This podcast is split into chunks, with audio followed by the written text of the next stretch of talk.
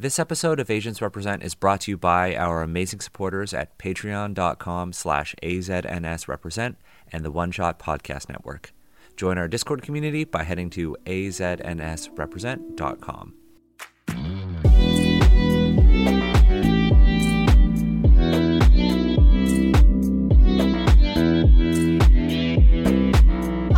everyone. Welcome to Asians Represent. My name is Isa, and I am the host for this episode, in which we are going to be discussing how we, as mixed race people, represent our mixed race heritage and identity in D and D and TTRPGs.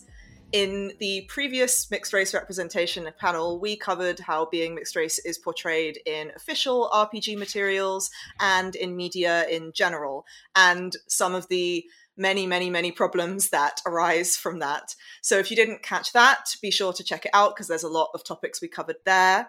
But we still felt like we had a lot more to say on the very complex subject of mixed race representation. So we're back! and in this panel, uh, we'll be more focused on how we choose to represent ourselves and our mixed race identity, or uh, the mixed race identity of our characters, when playing TTRPGs and our experiences while doing so. And before we dive in, I'm going to let all these awesome, lovely panelists here introduce themselves, um, starting with Kimchi. Oh, okay. Uh, I'm Legal Kimchi. I'm a YouTuber who makes video essays with regards to uh, TTRPGs and related topics to that. You can find me at youtube.com slash legalkimchi uh, or on Twitter, YouTube or twitter.com slash legalkimchi.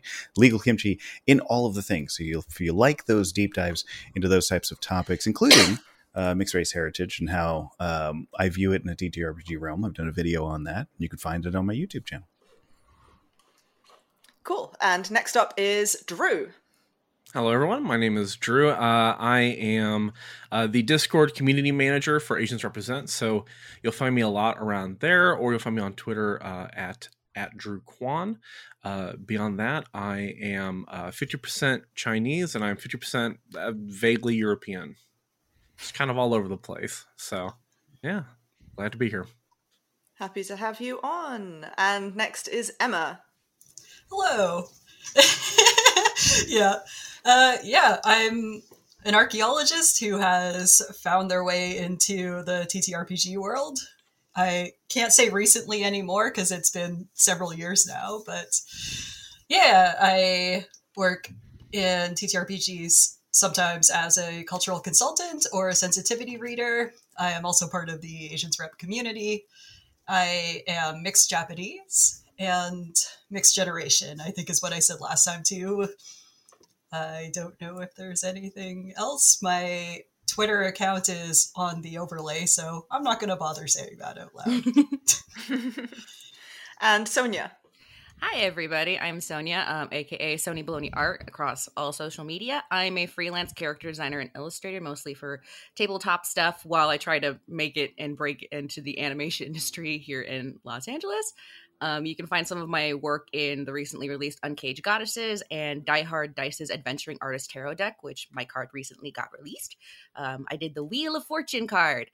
Um, and as for what I am, I am Filipino, Polynesian, Hakka Chinese, Black, and Ashkenazi Jewish. It's a lot, but it's me. and Jeremy. Hello, I am Jeremy. I go by Pixel Grotto on uh, Twitter. You can look at me there for most of my recent writings. I write for D&D Beyond. I've written for Metal Weave Games. I've uh, done some private projects and design work here and there. And I most recently updated my portfolio site. So if you want somebody to write TTRPG content for you, or video game content, or comic book content, then hit me up there. Um, as for my exact racial background, uh, for anyone who didn't watch last time or listen last time, I am uh, half Taiwanese and uh, half American Jewish. I don't think I actually stated mine this time around. Uh, clarification: I am Korean, Spanish, and Puerto Rican. So.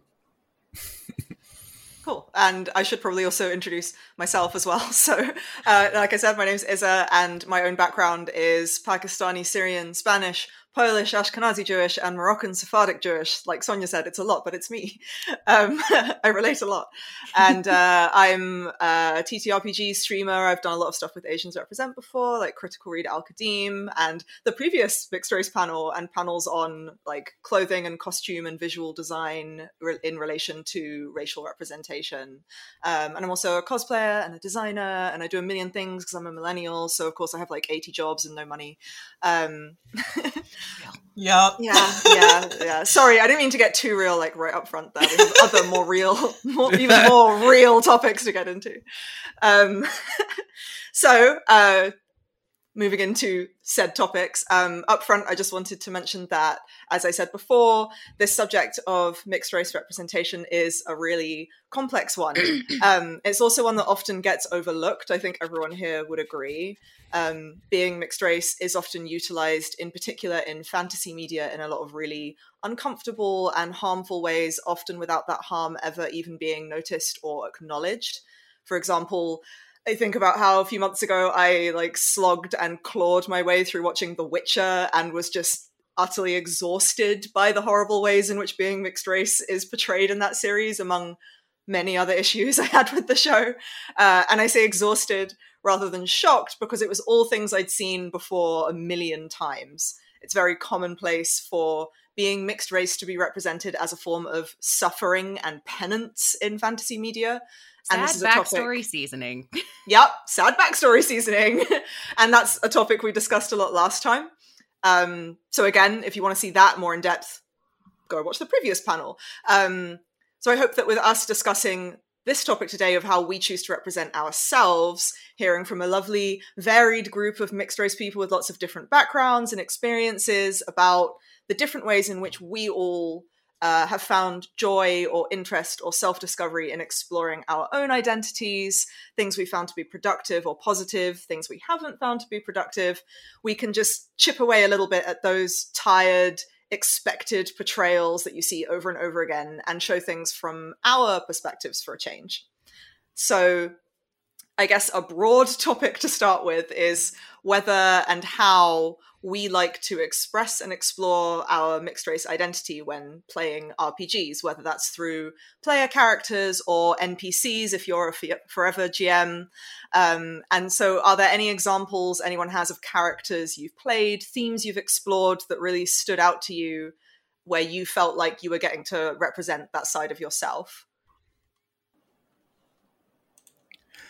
Well, for me, um, I, I, recently got an opportunity to play a uh, mixed character, and I've noticed that the way that I portrayed him was very similar to how I portray the NPCs uh, who are mixed in my world, and it's very much a, um, it's not a thing, like people just ask. You, okay, yeah, it's well, I'm my my mother was Orcish and my father was Elven or something like that, and uh, it, it's goes into that and you know the, the character would talk about different notes from the various cultures um, that he was from but then just move on you know? I, I, I didn't want to as sonia and uh, and isa pointed out just have that as sad backstory seasoning.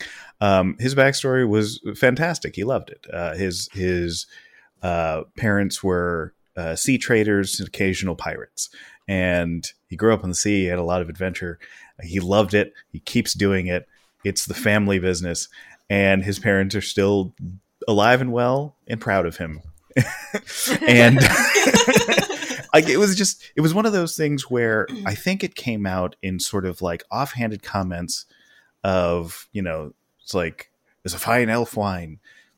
It's like my mother used to drink she was the orc. Yeah, well, that was part of the reason why she got with my dad. Like it was just like little things like that um, that would filter into it, um, but not batting an eye at uh, any of that and trying to ease their way, uh, being knowledgeable of the customs uh, uh in whatever location they found themselves in. So yeah, so finding value and allowing it to be a casual, incidental form of representation rather than it having to be this big like overwrought thing that Yeah. informs Yeah. every aspect of everything he ever does. Yeah, it's like, don't you feel represented? it's like it, I didn't want to center the story on the fact that he was mixed. I didn't want that to be the defining characteristic of the character. I wanted the defining characteristic of the character to be the funny voice that I was using. and you're going to do the funny voice. well, of course, I'm going to do the funny voice. I do the funny voice all the time. Okay, oh, there we go. I like doing the funny voices. So I picked up this voice on various ports. It's all over the place and it changes per sentence.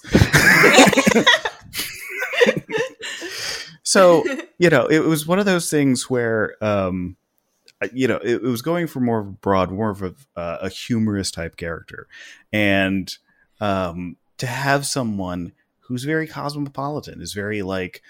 I I was born on a ship. I went around. I know the places and customs of the people around me, so it was just playing along with that. Um, you know, so that was that was the idea. And I haven't uh, like I love doing voices, so there's that. yeah, I think there's so very often when I when I think about like representation in media, like with with the capital R and all that shit, I think about like how there are different forms of representing like culture and identity and stuff like that. And and one can be the incidental representation where you have a character who happens to be a particular ethnicity or a particular gender or whatever. Um, and then there's representation where the character could only be that ethnicity or that gender because their story kind of revolves around it and how both have value both can be positive both can also end up with some like uncomfortable themes in them depending on who's writing them and how they're written and stuff like that Mhm. so i definitely see that there's there's value in being allowed to explore the breadth of that everything from incidental to where it's like completely um necessary for that character to be from that particular background where And- it's something you're deliberately exploring I don't know if this is just me, but uh, being more of a forever DM type of person, like playing that character in someone else's game, I I almost felt like I had less control of the totality of the narrative. right and so I would be less comfortable playing a character where it was centralized, where it was like only a mixed person could do this, right?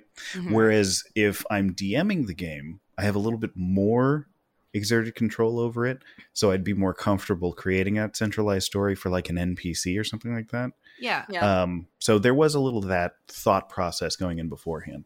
No, I totally understand that because um, I have actually, for me, I'm on the opposite side of the spectrum where I actually haven't played a whole lot of mixed race characters, and it's largely because of one. Um, since I'm the player, a lot of the DMs, like the two long term DMs I've played with, they're both white.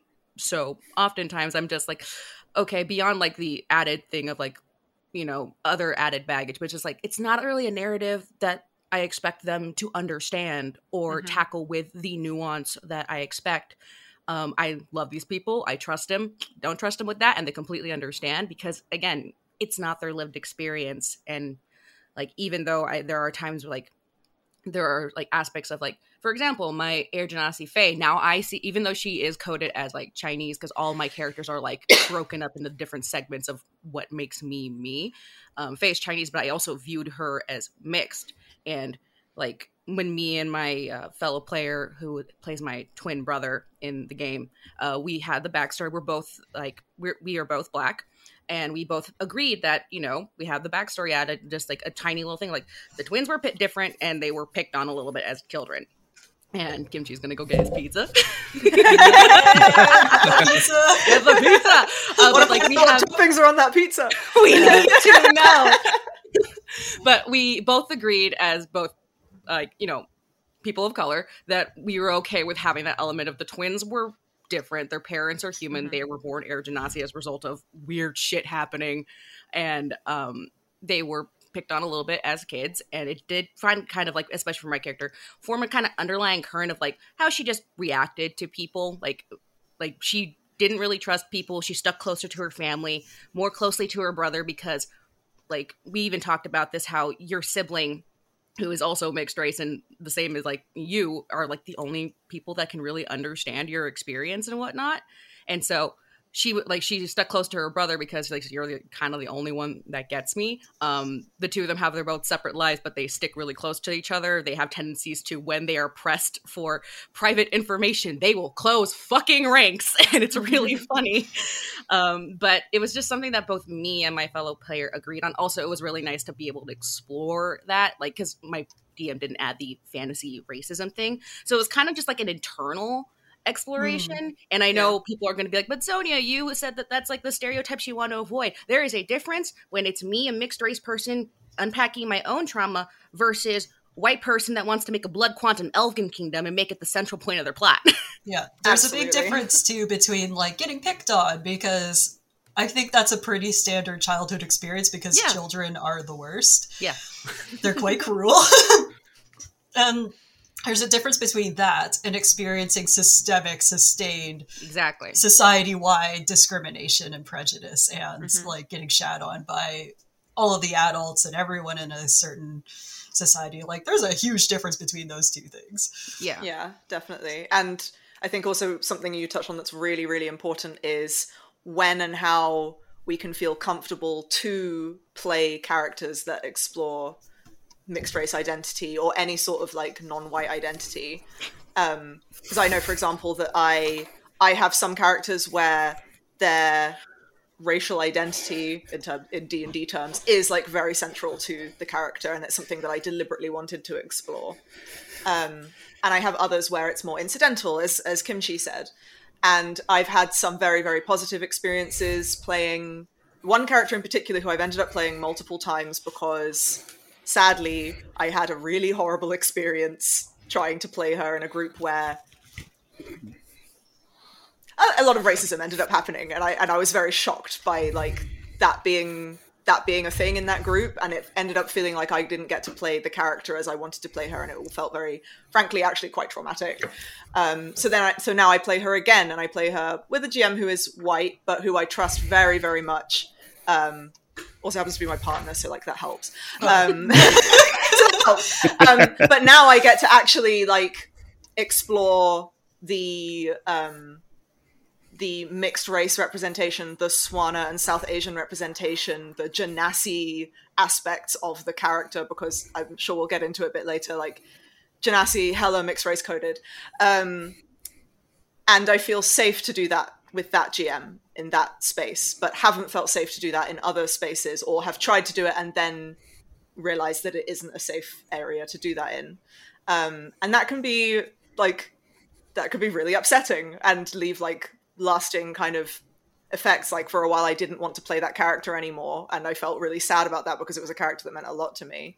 Um, so I think if, you know, if you are a GM who isn't mixed race and you have someone at your table wanting to explore that, talk with them about it and what yeah. they're expecting from it, what they what they hope for, what they don't want to happen, any like you know pitfalls. Of, yeah, yeah. Um, it's the same as any like safety um, safety tools talk, but for some reason, but well because this like idea of mixed race being something damaging and trauma like full of trauma for a character is so prevalent in fantasy media. People just dive into it um, and don't think about how that's going to feel for any mixed race people at the table quite often. Yeah well i mean it, it's even with the lines and veils uh, and things of that nature i mean you don't find them on any of the pre-made you know pages because no one talks about it. That's all part of the reason why we're doing this in the first place is people understand to a certain extent um, like racism in its common forms. People understand uh, issues with sexual assault or whatever. You know, things like traumatic events that people have a certain common understanding of. But for some reason, like the things people understand about racism seem to fall off when mm-hmm. you bring up the mixed race thing because it's like, well, I mean, if you're both or whatever, um, then that doesn't apply anymore, right? When it starts uh, with, well, I mean. so I, I have a I have here with me my first D and D notebook that I ever used, and my the first character that I ever made in the game. Uh, Dine Cinderpaw. I'm holding him up to the camera here Oh, right now. I love this. but he was a he was a ranger that I made for my first D and D game, and basically he kind of is an interesting example that corresponds to a lot of the stuff that's been said. Um, I came up with a tremendous backstory for him because he was originally a character I wanted to write about in a in a series of fantasy novels that I never wrote. Um, but the whole idea was that he was mostly white, but like a little bit Asian. Uh, but people would not really be able to tell that on the surface. I think I was trying to um, channel the idea of being like a quarter Asian or like a, a quarter mixed race. Um, so in the homebrew world that I created that I never really expounded upon, uh, there were these um, races that had vaguely uh, animal-like characteristics. I think the closest thing to them in D and D is shifters from Aberon, uh, from Eberron, who have like you know the characteristics of like wolves or like bears and stuff like that. And the whole idea for this character is that his uh, grandmother had been a member of this race, and so his uh, mother had been like half of that, and he was a fourth, and that you couldn't really tell because he looked mostly, I guess, what you might consider to be typically um, Caucasian in uh, uh, you know your standard uh, Eurocentric fantasy setting. But the idea was that um, anybody who was also belonging to this animalistic race could tell by looking at like his eyes because he had purple eyes and it was like a telltale kind of thing. They could tell nobody else could tell and the whole idea was that he was actually quite fluent in the language of this race that he was uh, descended from but he spoke a really like old version of it. So he could go into a shop and like order weapons and if the shopkeeper was also descended from this race they would be able to communicate fluently but the shopkeeper would be like you sound like my grandmother. Um, and the idea was to have you know, he was like a buff burly ranger dude who was like built like dave bautista like a brick. But the idea was that when he spoke this language he sounded like a grandma. And my idea for that was influenced by uh, actually you know a lot of the people in new orleans who speak french an older form of french and it doesn't really sound like any other form of French that's spoken, you know, in France. And the idea that oh, you might be a mixed race person who learns like say Chinese or like Japanese or whatever from your grandmother or you know your mother who might have an imperfect knowledge of it, and you you come out with these interesting quirks in your speech. It was like the very first time I went to Japan, and my mom, who is Taiwanese but grew up speaking Japanese because of colonialism, um, told me to introduce myself to everyone using uh, watashi or like as I it called it back in the day watakushi because I couldn't pronounce it, which is like super, super polite Japanese. And I remember my host sister laughed at me for doing that. And it's just a weird quirk.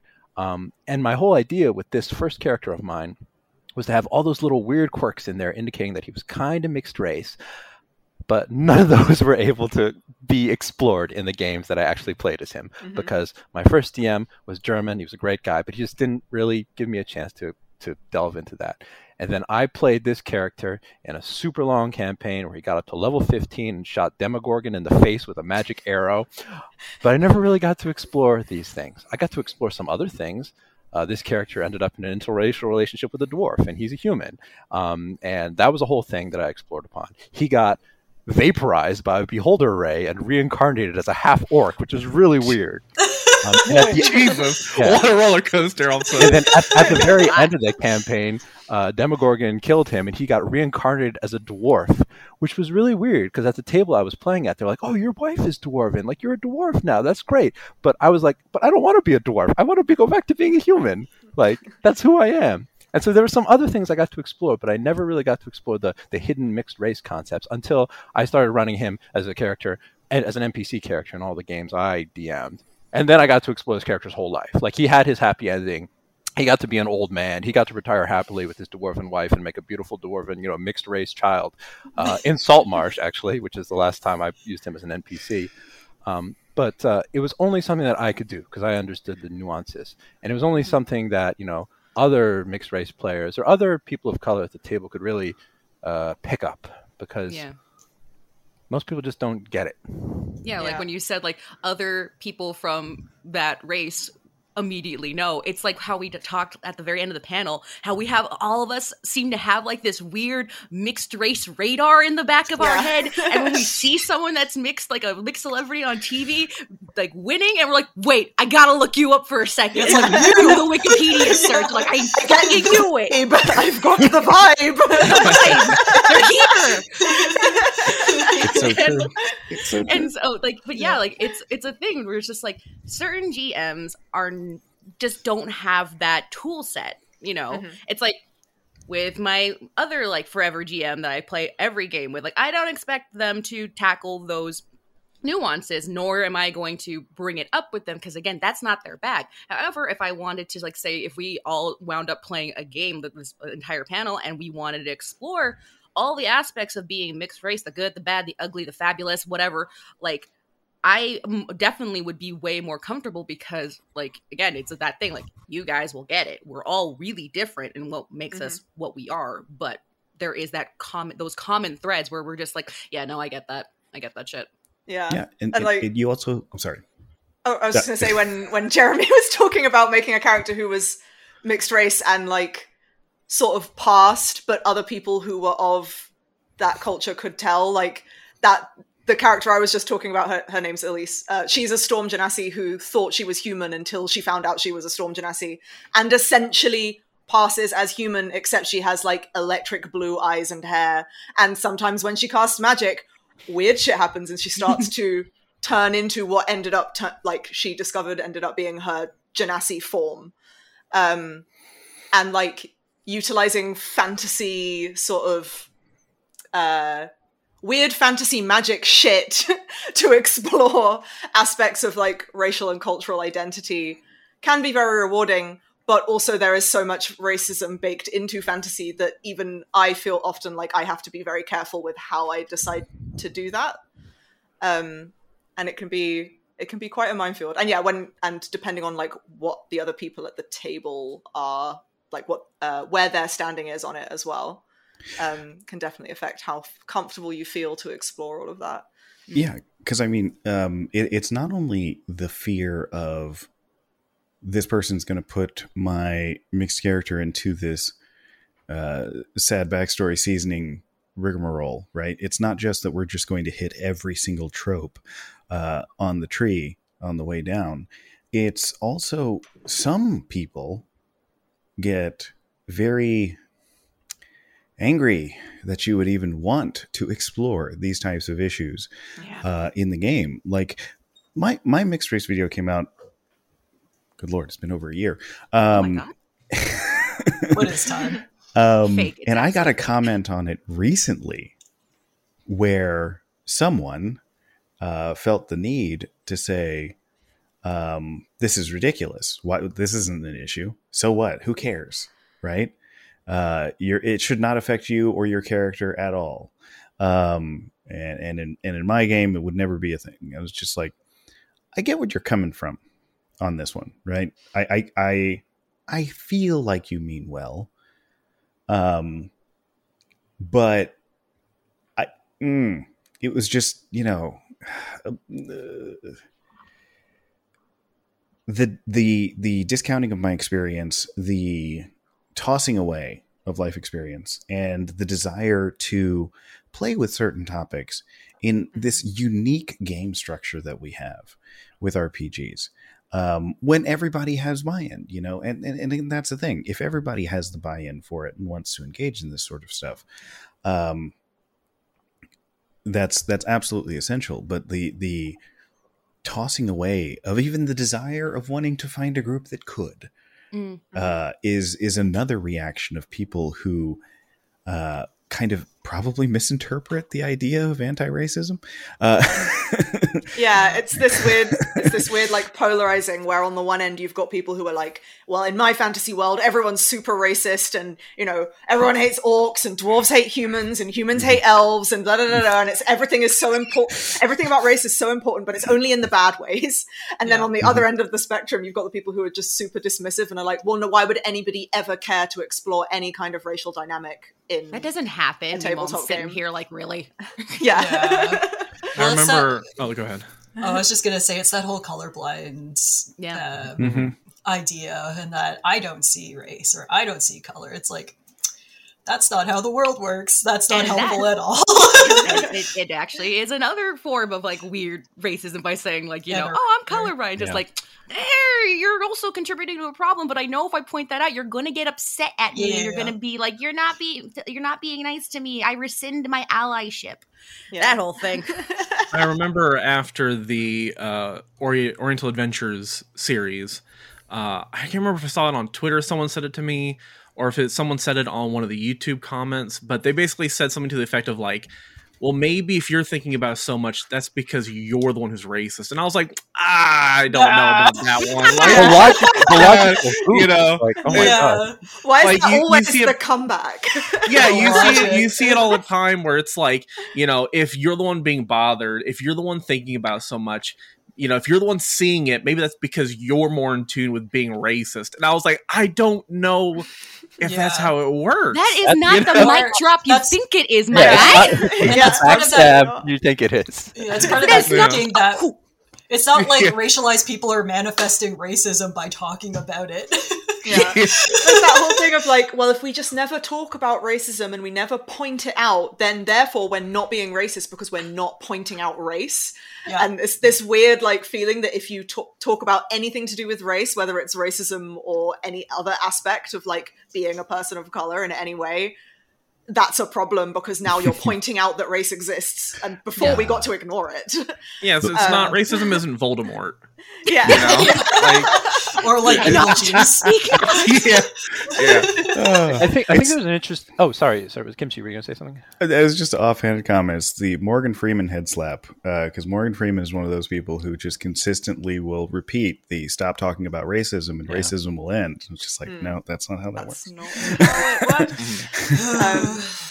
I, there was an interest. There's an interesting side to this though, where like um, I, the most recent uh, D and D character I'm playing is a Genasi, and I am playing her as a mixed race Genasi. She and my first character are the the ones that I've specifically coded as mixed race, and uh, this Genasi character, I, I kind of imagine her as like Okinawan uh, mixed with Southeast Asian, um, and throughout the game, uh, I try my best to evoke the fact that you know she is a person of color, she is mixed race, she does have an interesting heritage uh, that is a little different from some of the other players at the table. And and at one point, um, this other guy that I'm playing with, he is of Indian descent. Uh, we got on the topic of talking about like uh, representation of POC characters in fantasy, and, and he was he asked me, "Oh, your character is a POC, right? Because she's well, I guess she's technically blue, right?" And I was like, "Yeah." And then I went to this whole thing, like talking about you know you know how I am intentionally trying to present her as mixed race, and then I asked him about his character. He plays this funny little gnome with like a mechanical backpack that does all this cool stuff. Um, and he was like, "Nah, nah, he's he's he's he was like uh, he's he's like he's white," and and then he said, "Oh, I'll, I'll play a per, I'll play a character of color at one point, but I'm not ready for that yet." And I thought that was interesting. The idea that I'm not ready for that yet, especially coming from another person of color, I can understand Um, that. No, I get it. Yeah. I get I it. get because D and D, specifically D and D, uh, as a game, does set you up in this mostly Eurocentric framework where the default is kind of expected that you're probably going to be a white person, or at least if you are a person of color, that's not at the forefront of your character. And this friend of mine, he's only been playing D and D for a little bit less than a year, and when he said I'm not ready for that yet, I found that interesting because if he, I think there was like a l- uh, a cog turning in his head, like, oh, I would probably need to put a little bit more thought into that if I wanted to do justice Mhm. to a Mhm. character in that sense, and I'm not ready for that. And There aren't Yeah. tools I to think get the me to- other, to do yeah, that. the other It other makes a lot of sense. I feel that. that. Yeah, the other part of that is that when, like you say, if your character is a person of color, it, it's either not important or or it really, really is in a really bad way because they Yeah. are from Kara-Tur or they're from Al Qadim or um and it's Yeah. and these settings which are deeply racist and deeply tokenizing and Yep. all the rest of it and so it can feel like a lot of pressure to have to Suddenly you have the weight of an entire nation on your shoulders. yeah represent on table. exactly like But i also, oh, oh, go ahead. I was gonna say when I when I first started playing D and D, I know that I I was at a point in my life where I was just starting to um, explore a lot of the other sides of my heritage that I hadn't gotten the chance to explore a lot growing up, which would be the like South Asian and Swana, which for anyone who doesn't know is Southwest Asian and North African. Sometimes people use like Middle Eastern or MENA for that, um, but I prefer Swana. Um, and I latched onto Genasi very, very quickly, seeing immediately how they were deeply mixed race coded and also deeply Swana coded. And I'm not saying that it's done well across the board. There's a lot of issues with like the language that's used. There's a lot of talk about like, are creatures of two worlds but belonging to neither. Their genie parents don't care about them, blah blah blah, which isn't what I would like. And I just I remember like immediately going like, "Oh, I like the seed of that idea." And then just being like, "But now I'm going to play a Genasi. I'm going to rewrite all the lore, and so it And is more work. The canon, and then fix the canon. yeah, I fixed the canon, and so you, so I immediately gave myself so much more work to do. But and but not only that, but also like emotional labor. And then when it turned out that people at that table didn't react too kindly to certain things I was trying to do, it put even more emotional labor on me and made me think that I was maybe doing something wrong. So it can be. I can see why people might Yeah. hesitate. Definitely.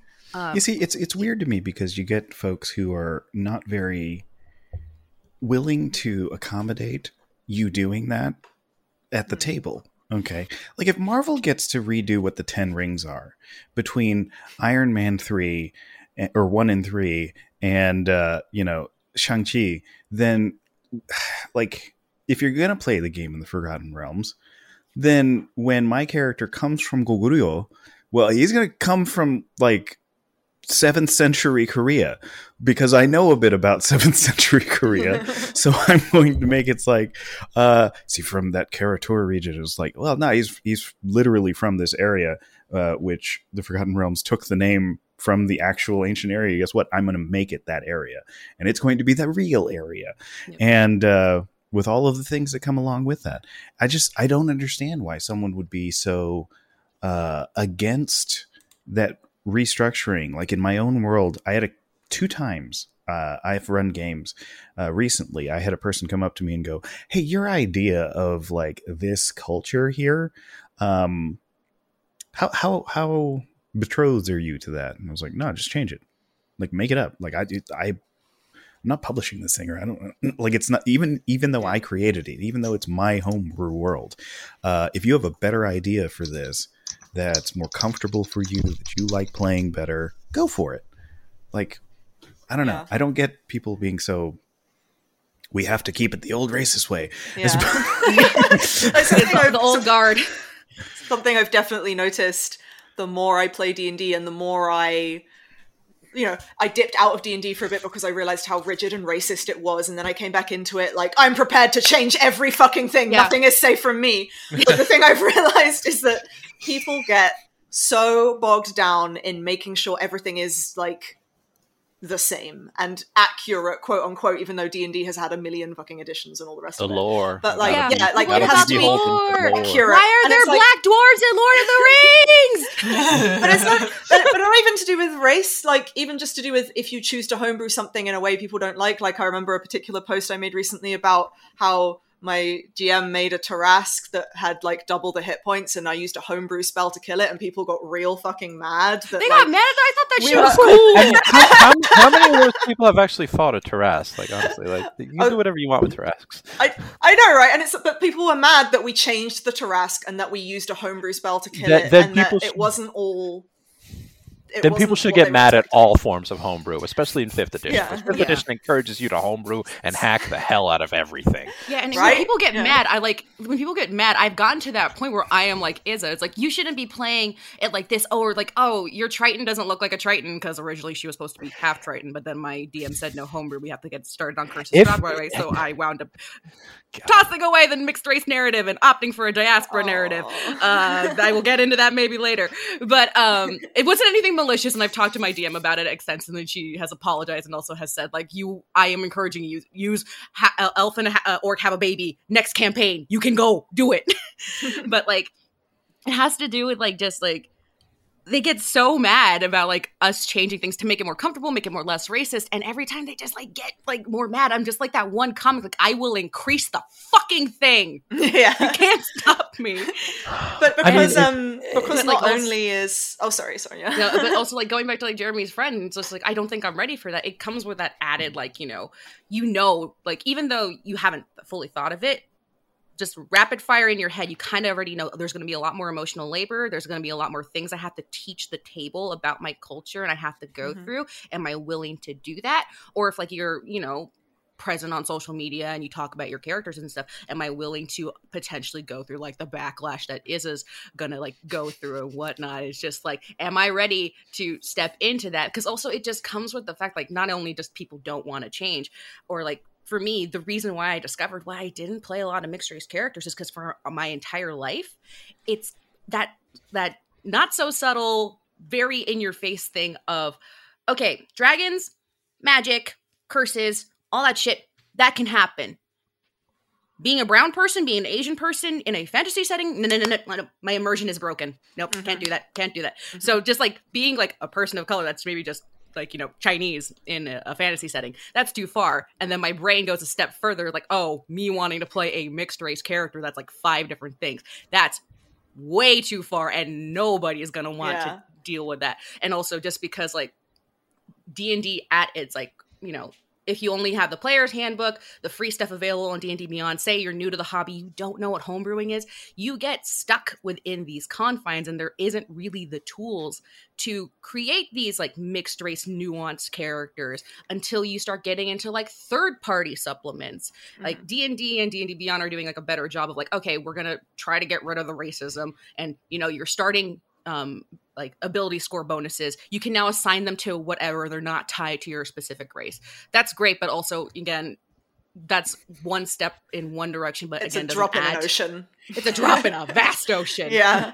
And it doesn't think, help um, really with the mixed race thing, but like yeah. you know, you have third party supplements that you can get to that do kind of help you out a little bit with that. But we still got a long way to go. But it's that yeah. thing of just like everything so far is like a screaming cacophony is saying like this is too complicated. Do not interact. Yeah. In fact i something i find quite uncomfortable about the way that the d&d community in general talks about being mixed race is that because race is seen as this rigid mechanized thing and as we talk as i mentioned people don't like to change the thing um, they get very you know particular about it. it's supposed to it's supposed to be like this and we can't change it. So you can have half orcs you can have half elves. But no if you want to make another kind of mixed race character, that's a step too far. And what ends up happening is people kind of mock the very idea of wanting to play a mixed race character who isn't the standard like two that we get.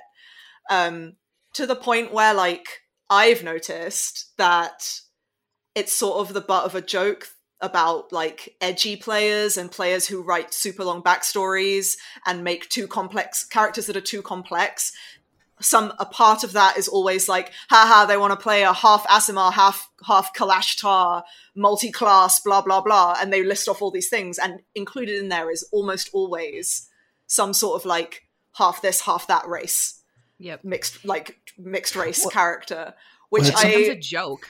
Yeah, like I don't think it's deliberate, but it's an example of how the combination of this like heavily mechanized, rigid race race system in the game. Mm-hmm plus the racism and specific racism towards mixed race people that's baked into a lot of fantasy media and D&D comes together to make this atmosphere where people just don't think about the fact that that could be very upsetting for a mixed race person to hear it constantly taken the piss out of. Mm-hmm. Yeah, it, it's one of those things where it's really frustrating, and you bring this up a lot uh, in our chat. We have secret meetings. Anyway, uh, the council. where um, you talk about like the mechanization of race and the mechanization of being mixed race as a, as a part of that. And you know i i keep struggling with that because part of me is like you know with all of these third party supplements that Sonya is talking about and anything that deals with race with regards to d&d specifically you know the big dragon game um has to because of the way that the game is structured, it's almost like you'd have to break down systems of the game and leave yourself at a mechanical disadvantage if you don't engage with it. Mm-hmm. Um, like, but it is frustrating. Like, on one hand, it's like I get people trying to fix it within the confines of this system. On the other hand, we're not analyzing the fact that this system exists on top of this game and it's completely unnecessary. We need to understand uh, in this context, you know, what is a fantasy race? Why are we using this terminology? Mm-hmm. Okay. If it's not a species where we're talking about completely alien beings, uh, who are wildly biologically dissimilar um, versus, you know, uh, fantasy races with the connotation of that word in our modern lexicon, what it means, what it does. I think it's pretty telling that like I have my D and D game right, and it utilizes that sort of stuff, like Elf and an Orc. Um, biased, obviously, uh, but um, but in my other home game, I just use a completely different system. I'm running a fantasy game in like Cortex.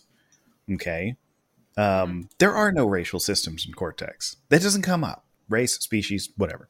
And we have a group where it's not just humans, you know, playing. And so the question that I keep getting, and I want to pose this to the group as well.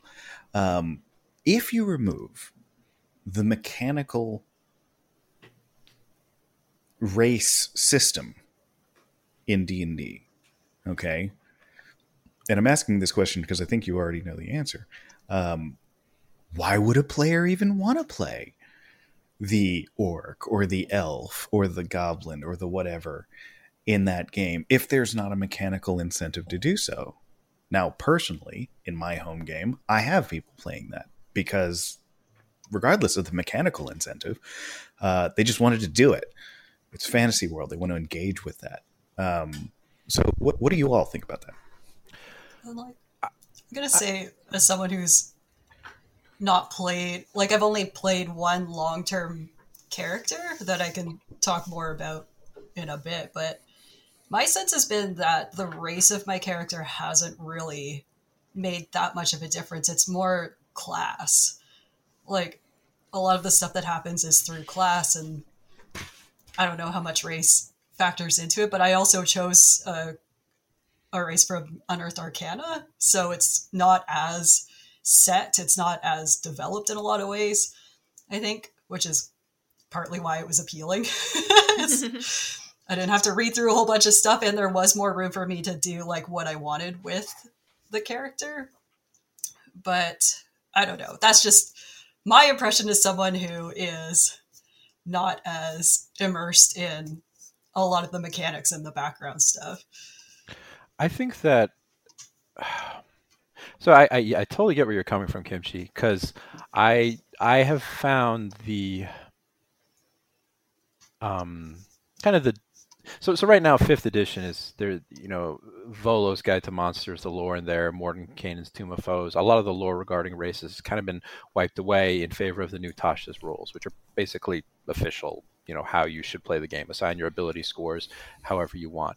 Uh, and and I like that, but I also feel that to a certain extent, um, it's also kind of throwing away a lot of lore that doesn't necess- that, that needs to be rewritten and reformatted in a way that you know works within the confines of the dragon game. Yeah, you, like yeah, you, the dragon game um, encourages you to play races because of certain mechanical benefits. Um, there's a difference between having a mechanical benefit that might stem from a race's culture or practices versus oh you're an orc you take a minus two to intelligence. Like i think what we need to do is we you know um, specifically in d&d need to kind of move away from this framework where bioessentialism is reinforcing the ability boosts mm-hmm. and the ability decreases that a race gets and start delving more into you know things regarding culture. And that requires a complete rewrite of the expectations and the lore in some cases of the game and I think that's probably what we're going to see in in sixth edition. So I mean, I, I play a lot of. Or I don't play. I run a lot of Pathfinder Second Edition, and um, there is more nuance in the character creation system, just because, just through simple things like for half elves and half orcs, they are included uh, as um, heritages under the human section. But they say you don't have to be a human to have like a half orc baby or a half elf baby. You can be another race. And then they have this thing called versatile heritages, uh, where it's like any ancestry can be an Aasimar or a Tiefling or a Changeling. You can be a gnome Tiefling. Uh, you don't have to solely be kind of like the Tiefling in 5e, which has horns and is red and has a tail. You can manifest that mixed race connection with devil kind through any flair of your character in order to make it more yours. And I think that's kind of where I hope D&D might move towards in later editions, just adding more nuance and not being bound to this whole idea that, oh, I'm going to play an orc, therefore I have to be stronger because biologically that is in my DNA. Yeah, mm-hmm. like because if we move further away from the bioessentialist stuff, then you know it will be for the better. Because like oftentimes, like kind of going back to what Isa said, like in terms of like mixed race characters also being jokes, and kind of tying in a, a little bit to what um, Jeremy was mentioning. Uh, another thing I often see is if they're a if the mixed race character is not a joke, they are specifically designed as a mixed race character to be the strongest. They pick the best traits from one mm-hmm. parent and the other parent and basically they make a fucking super soldier to break the DM's game, which gives me a little bit of some eugenics vibes of just like I'm gonna pick the best traits from this thing, I'm gonna pick the best traits from this thing. I'm like, oh, uh, honey, repeat what you just said several times and think mm-hmm. about it for a second. And yeah. it's always white people who. It's always it. white people. yeah.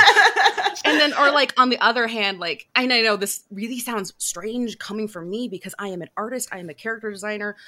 I want to make my characters look cool. Another reason why people sometimes make mixed race characters is for pure aesthetic reasons, which makes me think of like, ooh, mixed race babies are so cute. I'm like, yeah. no, stop.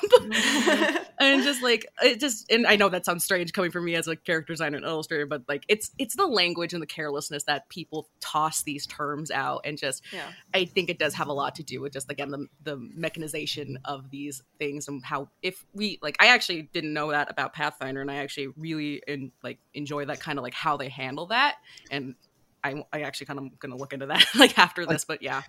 For me, a lot of things that tackle bioessentialism and try to conquer that demon inside of the RPG world just fumbles right into cultural essentialism and mm. people don't understand kind of the negative That's connotations true, yeah. that can come into that. Mm. You know, it's like if we were to say real world style, well, if you pluck anyone from anywhere in the world and put them in China, they're suddenly good at math. Like it's it, when you put it into those terms, uh, you can see well that's that has nothing to do with their biology, but you're still making assumptions, racist assumptions, about a person's culture. Okay, um, I, I use my brother and I as an example. Okay, I'm terrible at math. I'm a lawyer. I don't use math. What, what, when do I use math? Right. My, my background is in rhetoric. It's in discussion. It's in negotiation. I'm really good at that stuff. Right. That's what I do all day, every day. He is literally a math professor. He's phenomenal at math has nothing to do with his cultural background. It has nothing to do with his racial background. It is literally his job. Okay. And if we look at what makes us who we are in an aptitude sort of sense, what are we skilled at? What can we do well? Uh, and things like that. Like the reason why I can use chopsticks is not because I was born Korean, it's because I have practiced my whole life. Right. Um, so there is, to me, this this fine line. And it goes into what Isa was saying you know mechanizing culture and mechanizing race almost like it's almost as bad um, when we try to do that you know? Um, so if we were to say something like uh, orcs are really good with axes or dwarves are really good with hammers it sounds benign. It's just a cultural thing they you know but there is going to be people in an orcish society or a dwarf society. They've never lifted a hammer in their lives okay? Um and i think we I, I don't know. I, part of me thinks there's almost too much baggage surrounding culture and race to try to mechanize any part of it, and we should just uh, fall back into like why is education and occupation not your skills? Mm-hmm. Why, why why do we not consider those types of things? You know, it, it's I don't know. It's uh, I, I think it's a it's an interesting topic to tackle, and I don't know if I've seen anybody do it really really well. I've seen yeah, some I, really good attempts, but I don't know. Is, um, I, I, think there's like a fine line. Like, you know, when I think of culture, like I, I guess I'm not thinking of you know all dwarves can use axes because you know that that's just a thing in their culture. I, I think there's a there's a, there's there's a way to do it there, and I think that's what I, I was thinking of in my brain. But I think it's really hard because you need to break away from that culture culture essentialism sort yeah. of mindset. That, that's the thing is like because of D&D's history with mechanizing race and where that stems from in fantasy media in general, you get a lot of this like Planet of Hats stuff where it's like, well, they're a dwarf, so they are like this, as opposed to people being allowed to be varied and um, and diverse from one another, even within their own culture. And and I feel like as much as we can try to improve upon the issues with race in D and D, I I feel like no matter what, ultimately we are only able to go so far because it's still going to be mechanizing race to an extent, and therefore it's going to lead to issues. Um, like mechanizing race essentially incentivizes people to treat being mixed race as like a grab bag of mechanical advantages and personality traits um, if they are not someone who has like thought to like thought much more deeply into it than that um, and and even people who have thought deeply into it can fall into that pitfall because the game is incentivizing it i think Mm-hmm. um, Mhm.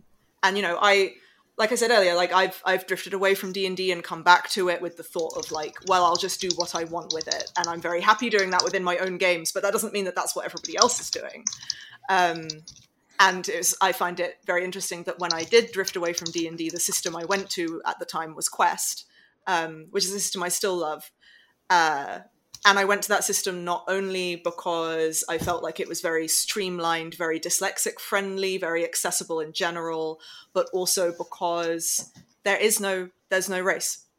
Mechanically, there's no race. You just you pick your your um I think role is what they call it in that game. I can't quite remember now. Um, you you pick your class, and everything is based on that. And, and in terms of the way your character looks and their culture and everything, you just decide that for yourself and it it seems so silly to just be like well the, the solution is just not to have race mechanized. Like that seems like duh obviously. But like it was very freeing because i feel like games because d&d is the big one and d&d mechanizes race people feel like they have to to an extent a lot of the time. And to just lose that completely for like an entire campaign over like the course of a year was very freeing where i just went like okay well my character is from this city which is very heavily arab coded. She's a brown skinned woman. She happens to have pointed ears but that doesn't really matter. Like she's not an elf. She's just a person with pointed ears because i thought it looked cool kind of thing. Um, was actually very freeing. But then coming back to d&d i felt like it also gave me some tools with which to think more deeply about the, the way in which D&D mechanizes race and how to do away with some of that for myself in my own games. Um, Yeah. It's Yeah. it's funny because it's like it's completely arbitrary. You know, um, why is race mechanized? Why is education, like I said, not something that we track? Why is training or um, apprenticeship not something that we necessarily track in a mechanical way in the game?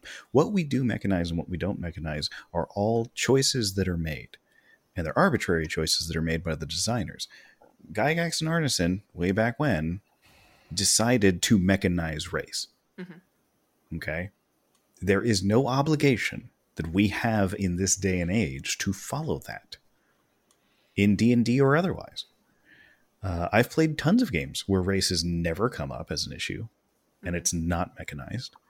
You know, I've played games where it's just modern world, maybe with a twinge of fantasy or with a, a little bit of cyberpunk or a spy game or zombies or whatever. And, um, you know, my characters will be of certain, um, you know, cultural, ethnic, skin color, whatever. Um, and it's not a mechanical thing. So, I mean, it's it's one of those things where you know we should be asking ourselves uh, in the design process of these games and future games, what are we going to me- mechanize, and why are we going to do it? Why we're choosing the specific things that we're choosing to mechanize. I think also part of the issue is, you know, going back even to like Tolkien, right, is the conflation of race and culture, right? That you have Yeah. the Dwarven Kingdom, you have uh, the elves, you know, you have the humans, or you have a couple different humans, you know, uh, and it's just the this idea of like there's you know throughout all of human history there's absolutely no way that it's not it's impossible that there's this idea that if you are of a certain race or ethnicity you must therefore be of a very very specific culture. You know people have a tendency to pick up their bags and walk places you know they have a tendency to go everywhere uh, and so this idea that because we, we see it in the mechanization of of these uh, races in D and D and in other fantasy games where some of those uh, mechanics have really nothing to do with even bioessentialism. They have everything to do with culture. So they've kind of mashed it all together, and you have to try to extricate that in the process of trying to deliberate on what to mechanize or what not to mechanize, mm-hmm. which also becomes a huge issue because that becomes sort of the default of what everyone assumes. And the issue with when that becomes the default is when you get into things like how wizards new sort of I, I, guess modus operandi is to just delete text as opposed to writing better or new text or writing options for like gms for instance they go off of what they understand and almost everyone understands tolkien right almost everyone understands things like that and so they're going to start building the exact same thing that we just deleted yeah you know mm-hmm. which is a huge mm-hmm. issue what Something... options oh, oh sorry sorry Isa. i was gonna i was gonna ask building off of what drew just said what options more options make things perhaps a little bit better because i feel like that might be what d&d might be moving to towards in the future instead of saying uh, you automatically get these stat boosts because you're a dwarf or an orc whatever presenting you with like I mean, uh, presenting you with a whole bunch of different things that you can choose, or like your culture might encompass these various feats that you can pick from, or whatever. Would that make things better, or just still be too rigidly defined within the framework of mechanizing culture and race? You know, per- personally, I would say I, I would like to see it as a system where, you know, you have sort of those floating two stat bonuses that you can choose to do with whatever you want. And that can absolutely reflect things like training or occupation rather than some sort of strange bioessentialist uh, norm. Uh, and then, honestly, I personally would love the idea, and I know that there are folks who have absolutely uh, implemented this or have created products about this, is have a point value system yeah. where you have different basically features or mechanics that you can purchase for your character and you can talk with your GM about like okay what would be appropriate for this culture? And your GM can go okay well based on these sort of focuses you know here's a list of options you know? And you can kind of combine that with the background. You can kind of create this much more open-ended system that can please both those people that really want to min max as well as those that want to more accurately represent the idea that they're trying to put forward for their character. You know, when we when we talk about things like what we're talking about, you know, there's that side of the audience that pushes back because of race or bioessentialism because they either want these things or they don't really understand the issue. But something that they can also understand is that it's just more options. You know, D and D players love options. this is just more options.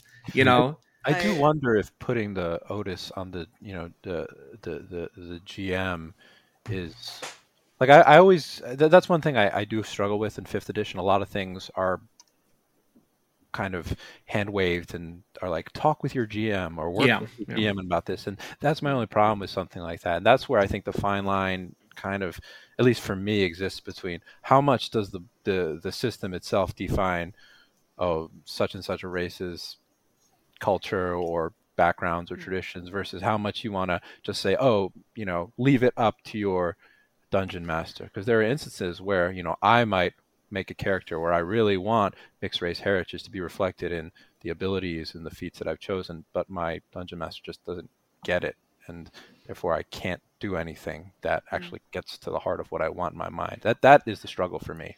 Yeah, like, I think a just... big. um Oh, sorry. Okay. Uh, a big. I think a big part of it is also we have the mechanical side of it, and then we also have the lore side of it.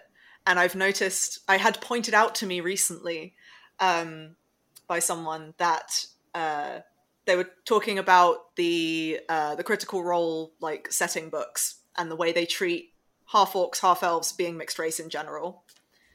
And these were the books where I remember I haven't like read them cover to cover and all that, but I remember when they came out, people saying, "Oh, he took away Matt Mercer took away the minus two to intelligence that orcs get, so therefore he's fixed orcs."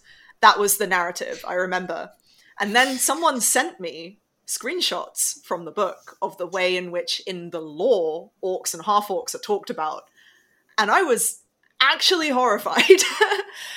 and, and again, it's that thing from before of like, I wasn't shocked because it's something I've seen a million times before, but I was mm. shocked because I had seen people talking so positively about these books and saying, well, they took away the mechanical disincentivization to play an orc of a particular class.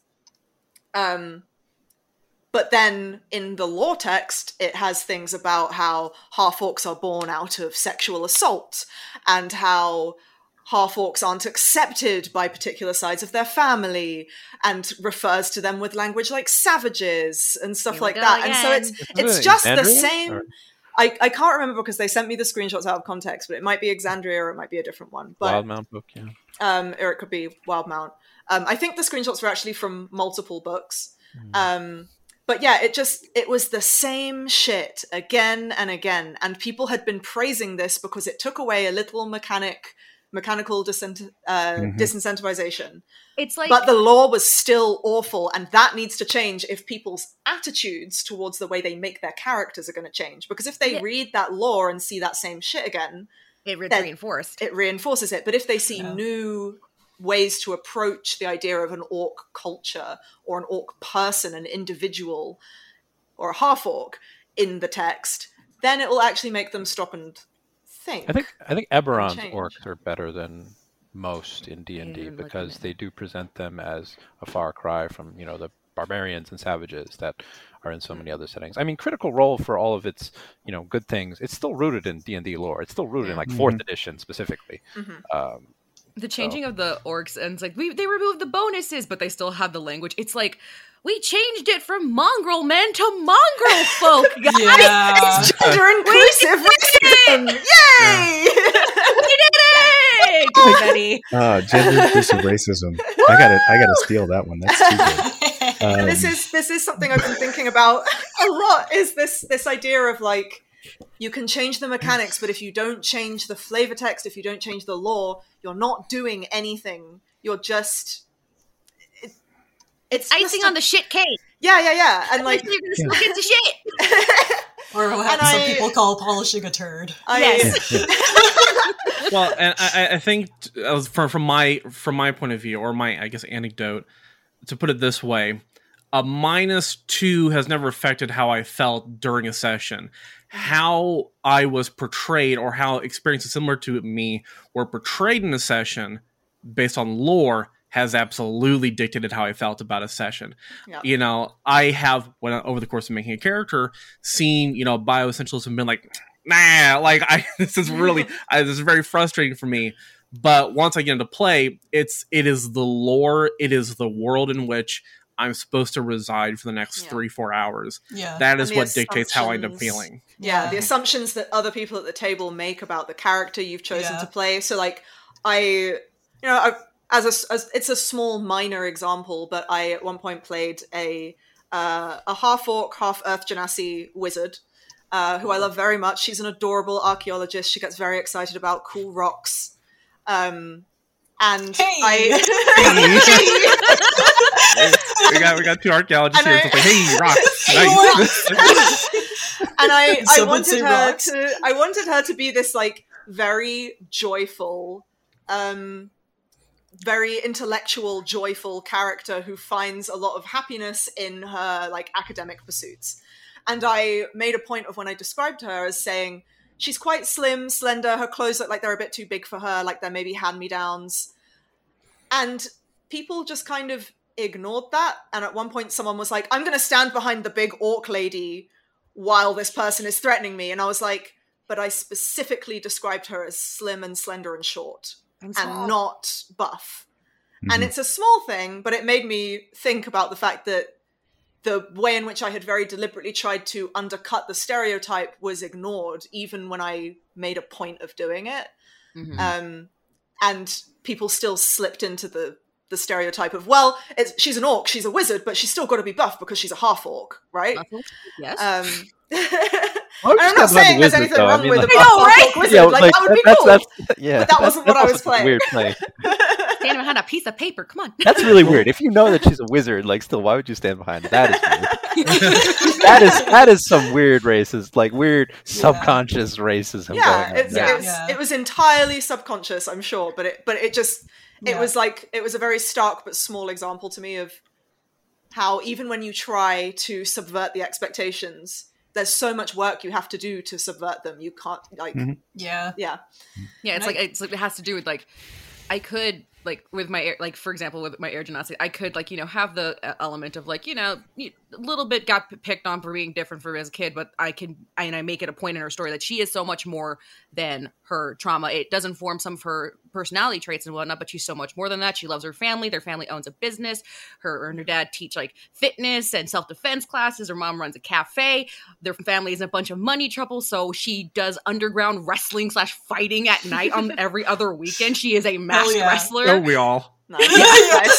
nice. average average saturday night but she's so much more than her trauma but if you're like in the wrong circles or the people are just so entrenched in those like you know past stereotypes they could still completely forget it no matter how much you try to drive the point home like no they're not like this there's still there can still be a little bit of undercurrent of this that they're not willing to mentally let that go and has to do with again the Mm. emotional labor and just trying to freaking Yeah. unscrew that shit In fact, a point, Because every a time- point I. Oh, sorry, Kimchi. But it's just every time that you try to include something like that, someone tries to be uh, a, a smartass or try to hold on to the ancient lore, ancient, whatever. Um, you can call it ancient. uh, it's the the Belongs Tolkien lore, museum. and uh, um, and and and we'll fight tooth and nail to keep that. You know, you brought up the Black Elves previously, uh, and all that uh, when when that came out, and uh, I've been doing a lot of research on like POCs throughout specifically European history because of that. I was like, this is not a thing. Um, and there were black Africans in England prior to the Anglo-Saxon migration. So Mhm. before Anglo-Saxons came and made up the Anglo-Saxon population of England, black people were there. Um, so like it's it's so frustrating this mentality that POC didn't exist before 1600 like we just emerged from the ether Did you know that black Oh people God. didn't exist before civil rights? Come on, Yeah. guys. The earth split open, and then suddenly, yeah. In, Yeah. in Um, 1945, the Windrush arrived in Britain, and that's when all people of color arrived. yeah? It wasn't 1945, but whatever. but it, it's so weird to me that you get pushback um, by trying to introduce POC characters into what may or may not be a predominantly white European esque setting. Who Mm. cares if it's a predominantly white European esque setting? Um, people travel. yeah. Yeah. Like I- move. my like the the idea of POC in Europe is literally in my DNA, being Spanish. Uh, like m- you know, we did the whole DNA testing and stuff like that, and it's like one in ten people in Spain have North African uh, genetics. Okay, descended from the um, like the Umayyad Caliphate or the uh, Caliphate of Cordoba and all the uh, subsequent um, uh, I don't want to use an archaic term because it might be offensive uh, to modern sensibilities because of the historic stuff. But um, but basically, that North African um, conquest of Spain, and I am one of those. So you know, my ancestors colonized my ancestors, who then later rebelled, and then those ancestors colonized my other ancestors, who then later. Anyway, it's complicated. Being mixed history. race fun. But like, yeah. Fun yeah. but yeah, it shows Uh, this like- lack of understanding of actual history. Exactly. When Like, people have been there the try whole to time. claim, yeah, like Yeah. when people when people try to claim, well, this setting is based on some European country or some amalgamation of European countries, therefore there can be It's people always of color been there. this way. I'm just like, have you not heard of the Moors? You need to sit down and shut up and go read something about the Moors, like immediately. Go read about Cordoba in Spain, a city where like Spanish Catholics Jewish people and Moorish Muslims all lived together, very integrated up until the Inquisition came along and we know what happened there. But like, Mm-hmm. there is literally a mosque in Cordoba, this huge, beautiful mosque. And when all the Muslims were expelled from Spain, they built a church inside it. Like, you can literally see the blending of cultures, not done in like a nice way, but it's there. like, it's like the architecture of the city has Muslim architecture integrated into it. Mm-hmm. Like, Yeah. Well, It's uh, I not mean- just Just- picked aesthetic; it has cultural, pres- cultural and historical precedence as to why it's there. They didn't just put Yeah. it there because it's pretty. Yep. It's and the and the same folks that you know want to almost willfully not believe this or not want to entertain these ideas are also the same people that'll pick up their mic and go like well you know in 1021 AD the Vikings got to America you know? And it's like mm-hmm. like you're telling me that that's like that's cool. Like that's Yeah. fine. You no, know what I'm pick saying? and Because- choosing through history. it's Right always it, it is a big deal and totally believable and should be a part of the, the white everyday when white people go somewhere. Yeah, Yeah. yeah, because white people, of course, would have the advanced boat technology to Yeah. get that far, and no people of color ever, ever did that. Ever. Yeah, yeah. You know, the Vikings went to America and brought them air conditioning. Like it's, you know, whatever sort of bullshit they always they always come up with. Yeah. Puppy and has yeah, in general, just as like go and do some research, but you will probably find in almost every place of the world that the drawing of lines based on something like race or even racialized culture or whatever mm-hmm. is a lot more recent mm-hmm. than you think. Because in Yeah. Japan, there's that overall narrative of like, you know, the Japanese ethnic majority, whatever, whatever. But this idea of xenophobia or fear of racial mixture and all of that, it's really recent. Mm-hmm. And now modern times, like not as strong as some outsiders would like to think. Like it's a lot more complicated and you kind of have to look into it and not just make that assumption that people have always distinguished each other and separated each other based on mm. certain parameters. Mm-hmm. like the concept of the ethno state. Mm. Okay, the fact, the idea that you would have a monochromatic kingdom of Gondor or the Elven kingdom at all is a little odd in the historical context.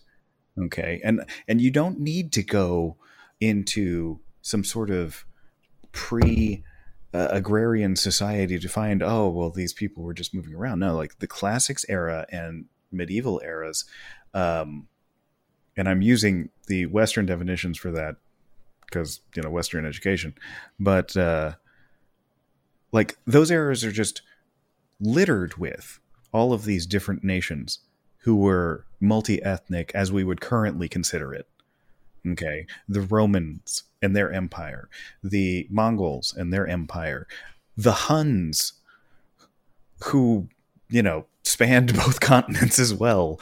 Um like little figures in history that um were so significant before they were literally whitewashed out of history by uh renaissance european historians like saint maurice um, Saint Maurice. Sorry, I'm going on a little tangent because I've been doing this thing for the video. Uh, I'm going to be releasing soon. But uh, Saint Maurice, whose name literally means dark skinned, Maurice, more Maurice is that that's what it means. Um, was a black African Roman centurion who had a legion in France and uh, in the French area, uh, what we would now call France, right? Um, and he died there. And there's like he's a hero. He's a saint in the Catholic Church. Uh, there's an abbey to Saint Maurice in uh, I want to say somewhere uh, in in that area. It may not be modern France, but somewhere in that area. Um, and his whole troop was there, and they were all from uh, a, a black community in Egypt. Like this was always happening in, in all of these great empires that you know about. Okay, but when you watch something like the TV show Rome or Spartacus, and it's just in well, less so Spartacus. They were actually a little better about that, but Yeah, there's um, people of color in there. uh, and you see this just like whitewashed empire.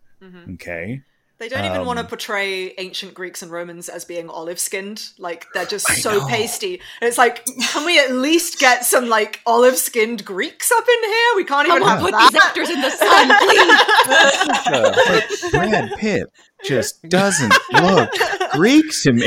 no, but that's the thing. We get this like really fixed, homogenous view of the ways in which race has been in the real world in Europe, and then D and D and the majority of TTRPGs and fantasy media bases their worlds upon that, but doesn't actually base it upon like the accurate historical knowledge bases it upon the media that preceded it Mhm. which was whitewashed and so it's Mhm. whitewashed media preceded by whitewashed media preceded by whitewashed media and so we Yeah, end up with like- this like really rigid idea of what race and ethnicity means in a fantasy setting um asterisk european fantasy setting um and like Oh, for a second, I thought you were talking about the, the comic book asterisk. I was I was a kid.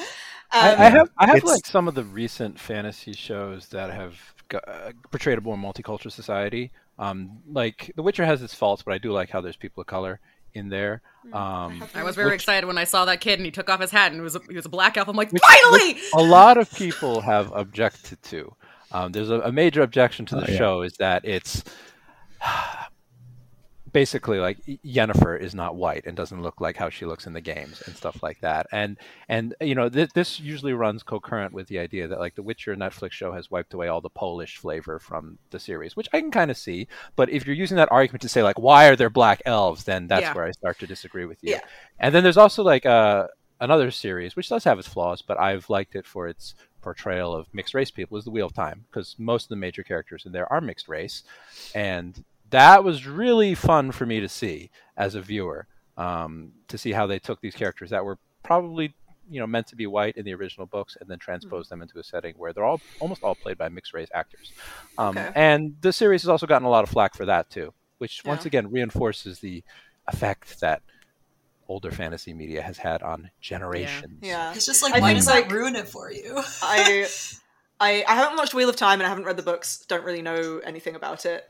I Uh, It's, the it's, thing it's, that it's got its problems, but I do recommend it for watching mixed race people play Okay. important, pivotal characters. yeah, I think like obviously hearing about Shadow and Bone, which we touched on last time, and then watching The Witcher, which, which literally I ended up hate watching it with my partner. It was we watched all all the way until se- in the end of season two, and I was just like, I fucking hate this show. You went through all of The them. Like, I like time. you. You hate watch that many episodes. yeah, I know. Right? It's a lot of hours. A lot to hate watch. I, I, I got a really bad injury in January and I was kind of bedridden for a bit. So I was just you like, I'm just just gonna in bed. I'm just gonna lie here and seethe watching this show.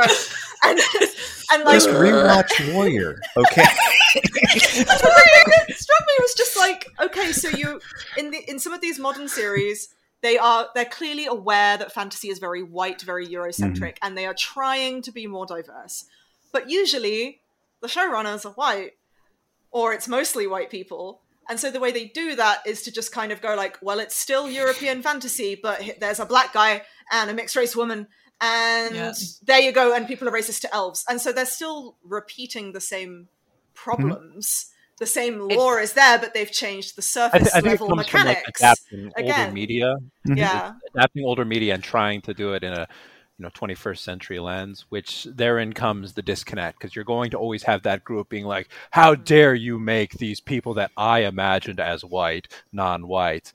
Versus Yeah. the original intent of the author, which was, you know, to create a story in a Eurocentric setting, versus, you know, how you might want to make a more multicultural depiction of a story today. You have these three Yeah. com- clashing viewpoints that are always going to cause a little Yeah. volcano eruption every Yeah, time and, they I- meet. another. oh, sorry. I try to be a little bit more forgiving for this sort of thing because, like, we are not the audience for that diversity. We Yeah. know better. The audience for that diversity is trying to get the spoonful of sugar to let the medicine go down. So when we see that sort of thing, I keep thinking to myself, this is not for me. This is not for me to feel included. This is not for me to feel represented. This is for the white audience to get used to the idea of seeing someone that looks kind of like me on screen in their fantasy And so we can get just so past sad? It's, it's So like we the, can the get spoon past feeding a child. Like here's Very the airplane. yeah. getting past Mixed the Lord of the Rings. It's getting past the Wheel of Time and the Witcher and all this sort of stuff, so we can like throw in some N.K. Jemisin and actually get some stuff in there. You know, it's like because because the book World of Fantasy, while still having its issues, um, I think has far surpassed visual media like uh, television movies. And I know that there are some deals to get adaptations to some of that work, but a lot of that hinges on the financial viability of these quote unquote classics and titans of the genre from getting done. And it is sad. It is frustrating. Um, you know, it's it's being told yet again the time isn't right and they're not ready. Yeah. Another Which thing is- I've oh, Mm. yeah. When will you be ready?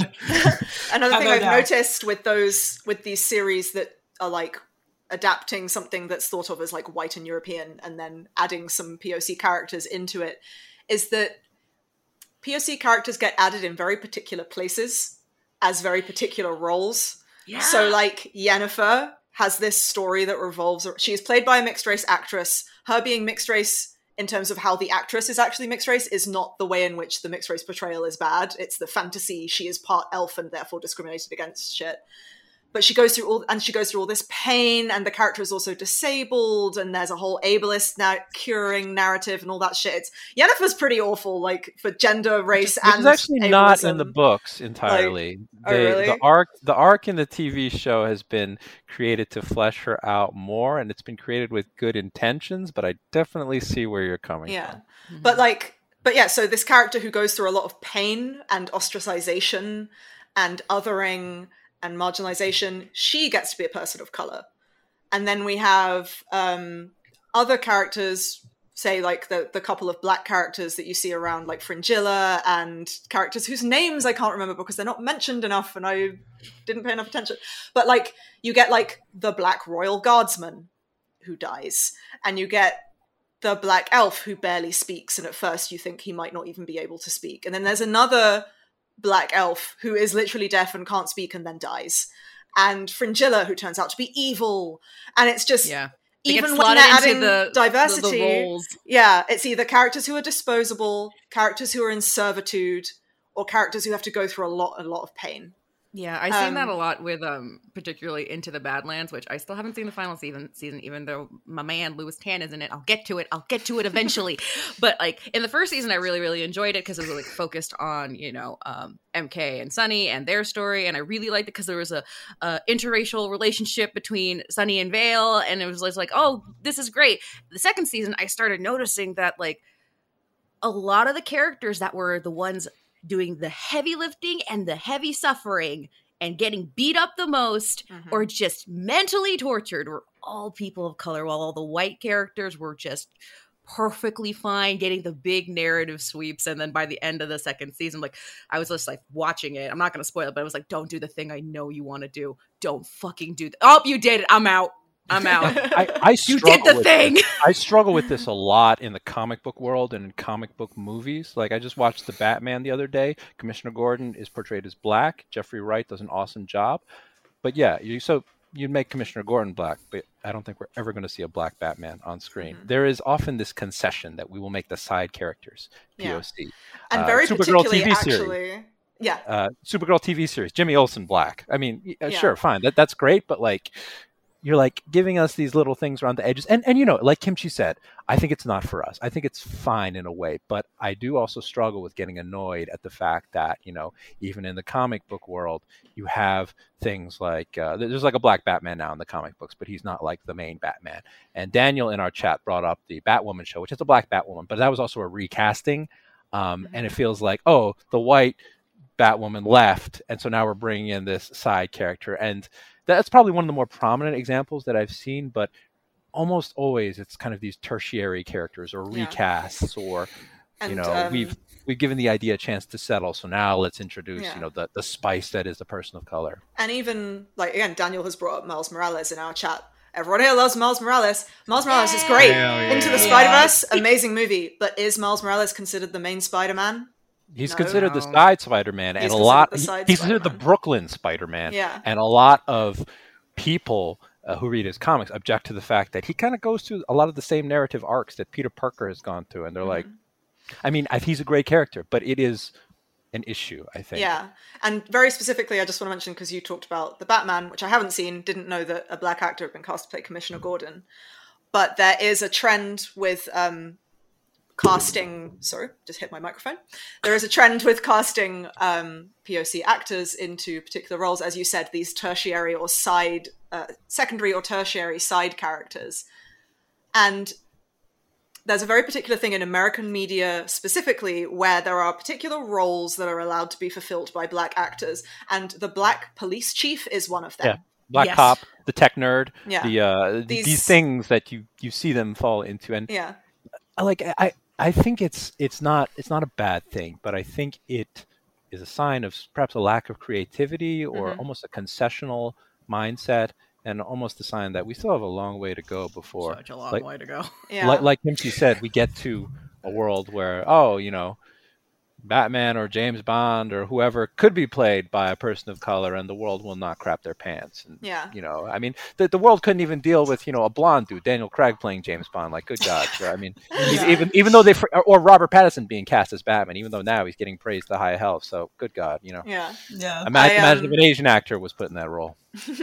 we we have some time left and i something I've just thought of is i would like to talk about we've talked about like our own characters and stuff i'd kind of like to circle back to that because we've just talked about critiquing more media representations of people of color and mixed yeah. race people and i would kind of like to circle back to like our own creations a bit um and because the the topic of this was supposed to be how we represent ourselves and then we just went off which is fine because that's what We always happens grievances.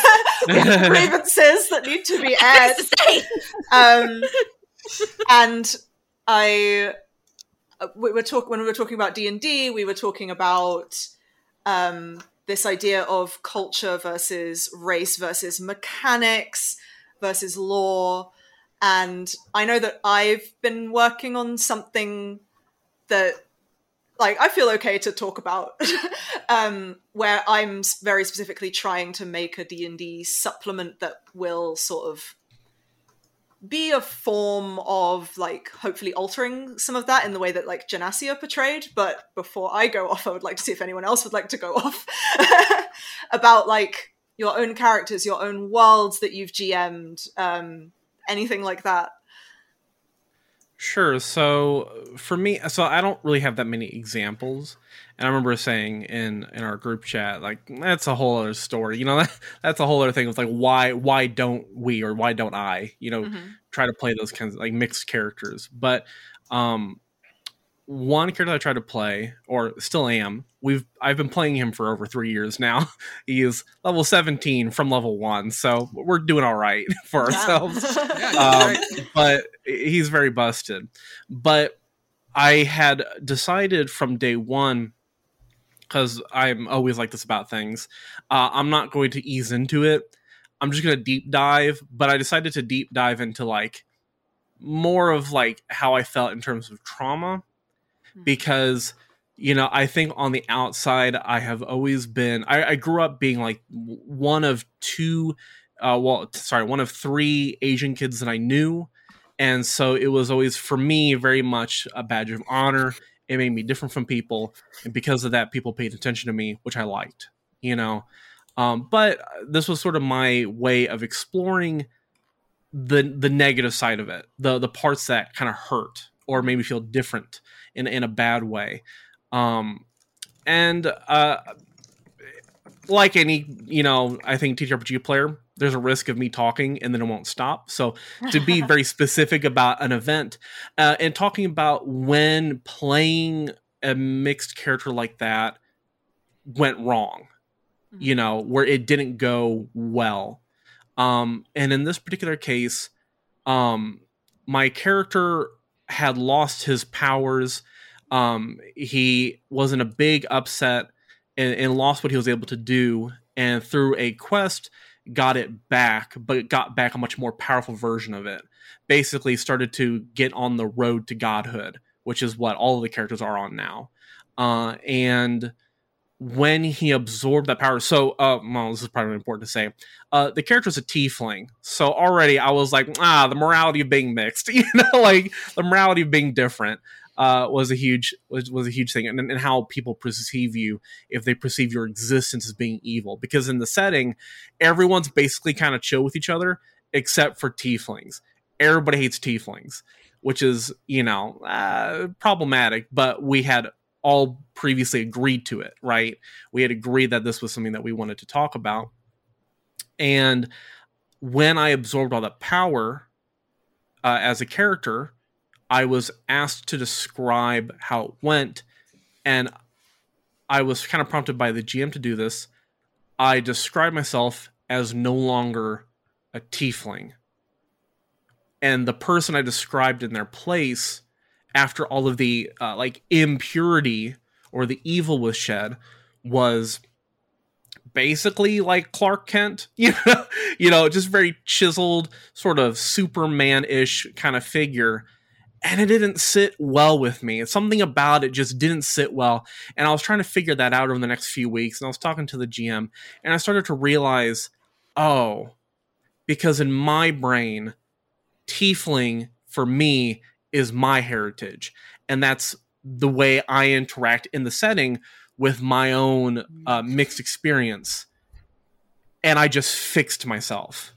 Mm. Hmm. You know, all the things that hurt all the things that you know caused me pain i got rid of by becoming someone different you know instead of you know telling the world to move i moved i i changed myself and uh didn't like that you know real uncomfortable. I was i, I realized i think in that moment how deeply ingrained whiteness was in terms of how i interacted with my own uh uh kind of experience because everything around me is by and large white you know. All of the you know people that i'm told are supposed to be attractive are white.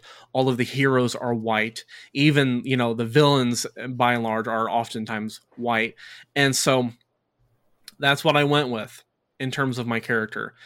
Um and it just didn't it just didn't feel good. So like that's an example of it going wrong. Now thankfully we had a we had a point because you know i have a great gm shout out to gabe um that uh, we brought it back around, and at a later point, I, as a character, made the conscious decision to go back to reverse that process because how am I supposed to expect the world to change and be better and accept what it is if I don't also do that myself, right?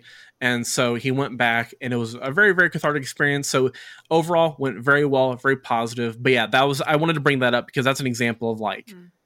When you get in too deep, you know, with, yeah, yeah. with the trauma and you take it a little too far and it just doesn't go the way you would want it to. Mm-hmm. Yeah. I, so. Sometimes you don't realize it, but you just wind up unpacking like like you said, you didn't realize you were doing it, but it's so baked in you that somehow this winds up coming out and then you sit like two sessions later like oh wait oh oh that, no there's a reason yeah. for yeah. yeah. like the Yeah. conspiracy board pops up and the threads all connect and you're like i got it i connected the dots holy fuck yeah. but it was also like it was in many ways a solo experience because like some other folks i talked about earlier like for me all of my uh gms have uh, except for daniel been white but beyond that they have been white surrounded by white like for most of my friends i'm the only person of color at all that they are personally friends with you know so i am the gateway to all experiences you know uh, for them i'm the spokesperson for everybody apparently That's a lot. yeah, Yeah. but but there's no one to know to check in on me Mhm. because of what happens because uh, that that happened and no one else was able to be cognizant because they have simply in that case no experiences that would help them to key into my own uncertainty or that I just did something that I probably actually didn't like Mhm. you know because they would have no notion to watch out for that kind of thing for them it's just good story you know right. which it was it was good story but like you know it, it was uh there was a probably bit of a a little cost. Yeah. it was more traumatic than I had expected to be, you know. Yeah. Well, I'm So- glad that they listened to you when you brought it Yeah. up because. Oh yeah, they're great. They're Yeah. great white friends, but they're doing they're doing good stuff. Oh, you just said that. I think um, something I wanted to bring up earlier, which I the conversation kind of moved on, and then I was like, oh, it's not really relevant anymore. But you just brought up like exploring, actually exploring trauma through characters. Um, I I know I realized uh, with the character I mentioned earlier, Elise, who's like someone who thought she was human and then realized she was Genasi, and that was like a very big part of her story. Um, I I actually realized that I had uncon- subconsciously made it so that while yes, there was a lot of trauma, sad backstory shit going on in her past, none of it was actually related to her being a Genasi. Like none of the trauma was racialized, which I find interesting. That even though I feel like I I did like edit some things about the story, um, I very much, even when not consciously thinking about it, tr- tried to edge away from making the fact that she was mixed race coded traumatic for her, and that discovering she was a Genasi was actually a source of like interest and joy because it explained things about her that she hadn't understood before. Um, and as I mentioned before, I've played that character at a table where I wasn't allowed to explore the breadth of that character, and in fact had that storyline kind of co-opted away from me by white people. Um, but now getting to play that character um, at a table where I feel very safe and very comfortable, and feel like the character is very celebrated, um, getting to really dive into a person who not only believes she is human and then discovers she's a genasi and becomes like very immersed in trying to figure out what that means for her. But also a character who on top of that actually has a lot of like cultural trauma but not to do with being a genasi. It's because she was exiled from her homeland. So i've accidentally made this character accidentally i've made this character who experiences um who, whose whose experiences growing up were being separated from her culture, which is something that I experienced growing up. But the way to explore that trauma was not through the Genasi aspect of her character. The Genasi aspect of her character was always something positive, which is something I felt was very important. Um, and yeah, that's just something I really love about about getting to play that character like to her fullest now is like exploring all those nuances of like this is someone who felt like they were not a part of where they came from but then discovered this other thing about themselves that she now feels like she is a part of and going through the whole gamut of like mixed race feelings and diaspora feelings with that one character is is very interesting um Yeah. and i think I another mean, it can definitely be a tool. yeah, yeah, definitely. Like I I think we should be able to explore these things through playing RPGs, but it's just something that has to be dealt with carefully and sensitively and has to be given um given the same amount of care by the other people around us as we're going to put into it because people need to understand that if someone is exploring these issues at your table it's going to be like very personal and important to them. Um and it needs to be given that respect if it is at a table with a lot of other people and those people are white or not mixed race what have you. Um, but i think another another interesting way to explore mixed identity through characters is also through the visual aspects of the characters which Sonya brought up earlier. Um, and i know that you and me Sonya have talked about like art and design and um, as two people who who draw and are artists and stuff. And like I I know that I have um kind of battled with this idea of like presenting a character as mixed race through visual design very specifically because and this is something that came up in the Al Qadim uh, podcasts this idea of um whenever SWANA and South Asian culture is represented it's often as this like mishmash of everything thrown together very carelessly by white people and I, someone brought up earlier the idea that when when we do it, it's us exploring something. When white people do it, it's carelessness. Um, and I know that specifically with Elise, her character design is one where I very thoughtfully included multiple elements of South Asian clothing, of Moroccan prop design, of like Arab clothing, and different like visual cultural elements, and kind of blended them together because that was something I wanted for the character. Um, and I'm wondering if you have um, anything else to share in terms of like visual design of characters portraying their cultural identity. Yeah, and I think it goes back again to my Air Genasi Faye. My, at this point, I'm just gonna be talking about Faye. She's my she's my favorite. Yeah. um, but uh, so Faye's family is Chinese. Like her parents are Chinese, and her and her brother are Chinese. But you know, I code them as mixed in my head because you know they're Air Genasi and they're not human and whatnot. Um, and like they're fully Chinese. Like I think me and my, uh, my the player who plays my brother, yeah, their parents' face claims are Michelle Yeoh and Tom Wu. So family of badasses. but uh, one of the things I wanted to like when I was designing her and trying to figure out her character design, because also I'm like, hey, time for a portfolio piece, let's go. Um, was trying to figure out like, okay, how am I going to portray Faye's clothing? And because I wanted to have like you know elements of like traditional Chinese clothing, but also because she's now centered and lived 90% of her life in Waterdeep, which is largely Eurocentric and a little like quote unquote modern, I guess I would put it. Like, okay, what are the parameters? And so when I was, I designed a bunch of her outfits. I did spring, summer, fall, winter, and her like fighting wrestling gear and whatnot. And the parameters for her was like one, okay, one, she has to show abs and there has to be a crop top. that is a must. Um, two, she doesn't like sleeves.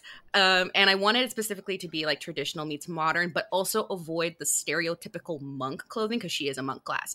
Because um, mm-hmm. you know when someone plays a monk, it's often like the stereotypical monk clothing that you type in monk on Pinterest, monk D and D, and they all have hand wraps and a robe, yeah. hand wraps, robe, big poofy pants with the weird the, with the ties on it. Like Faye has beads. some of those elements, the big beads, yeah, the, the big beads. so I wanted to avoid this, so I started putting a bunch of stuff together for like her um, Pinterest board just so I can I can design outfits. And what I wound up ending up with is basically kind of like a mishmash kind of, and I guess it kind of I feel is a good representation of like how I portray her as mixed is like it's traditional Chinese clothing with touches of modern stuff. So I would even see like fashion blogs where like, you know, uh, uh, fashion bloggers in China, they would like take traditional clothing and like make it more modernized or something like that. Have that with like um Asian like traditional clothing mixed with like modern dance clothing, like we would see with like the cool dance choreo video- videos in like the studios and stuff. And it's usually like you know baggy pants, crop tops, like cut up sweaters and all that stuff. And if you look at her design, it's like pretty much like a mish. I like to think I succeeded on it. People can look at it and like, nah, you didn't, but I think I did maybe. But like it's like a mishmash of those. So I feel like like subconsciously I was trying to do like, okay, how do I portray these these two things coming together to sim to figure out this one person and yeah. how she presents herself and the her background and where she currently is now. Yeah. So it, it's a really fun thing to do. having having seen the character design, like I fully I get that from it. Like Yay. I I I think you succeeded. And yeah, like for me with with Elise, like I mentioned, like this idea of like a character who's wearing something that looks like a deconstructed sari, has like sort of Moroccan patterns on it as well, but then you mentioned modern clothing. I completely forgot to mention like I, I added in then elements of sort of more modern looking clothing because this character also grew up on an airship. So it's showing that while she wears elements of the like traditional clothing from the place that she comes from, um, she also has these like, you know, combat boots with fur, kind of like aviator looking uh, clothing, kind of punky with like spiked gloves and stuff like that to show that she's also on that sort of like separate from society, slightly different, like more modern looking worldview because she's left that place behind and is like in an area of like all constantly moving forward because she yeah, grew up on visual, an airship. That visual indicator to show mm-hmm. like, okay, here's where they were before, but also here's where they are now. Yeah, exactly. And that can be so powerful to get to do with a with a character. Yeah. Especially when you finally get it, you're like, they did it! They did it! 50 drafts later. Yeah, yeah. There's definitely the process with with character design where you have to like you you know you have to iterate upon it a lot and then when it all slots into place and you go like yes that's it that's the combination of elements that says mixed race SWANA south asian genasi who lives on an airship we did it we did it lads so you are trying to make it more complicated. Just oh yeah, obviously. Yeah, but this is this is us making it complicated. This is our thing. Yeah, yeah, we're allowed to because.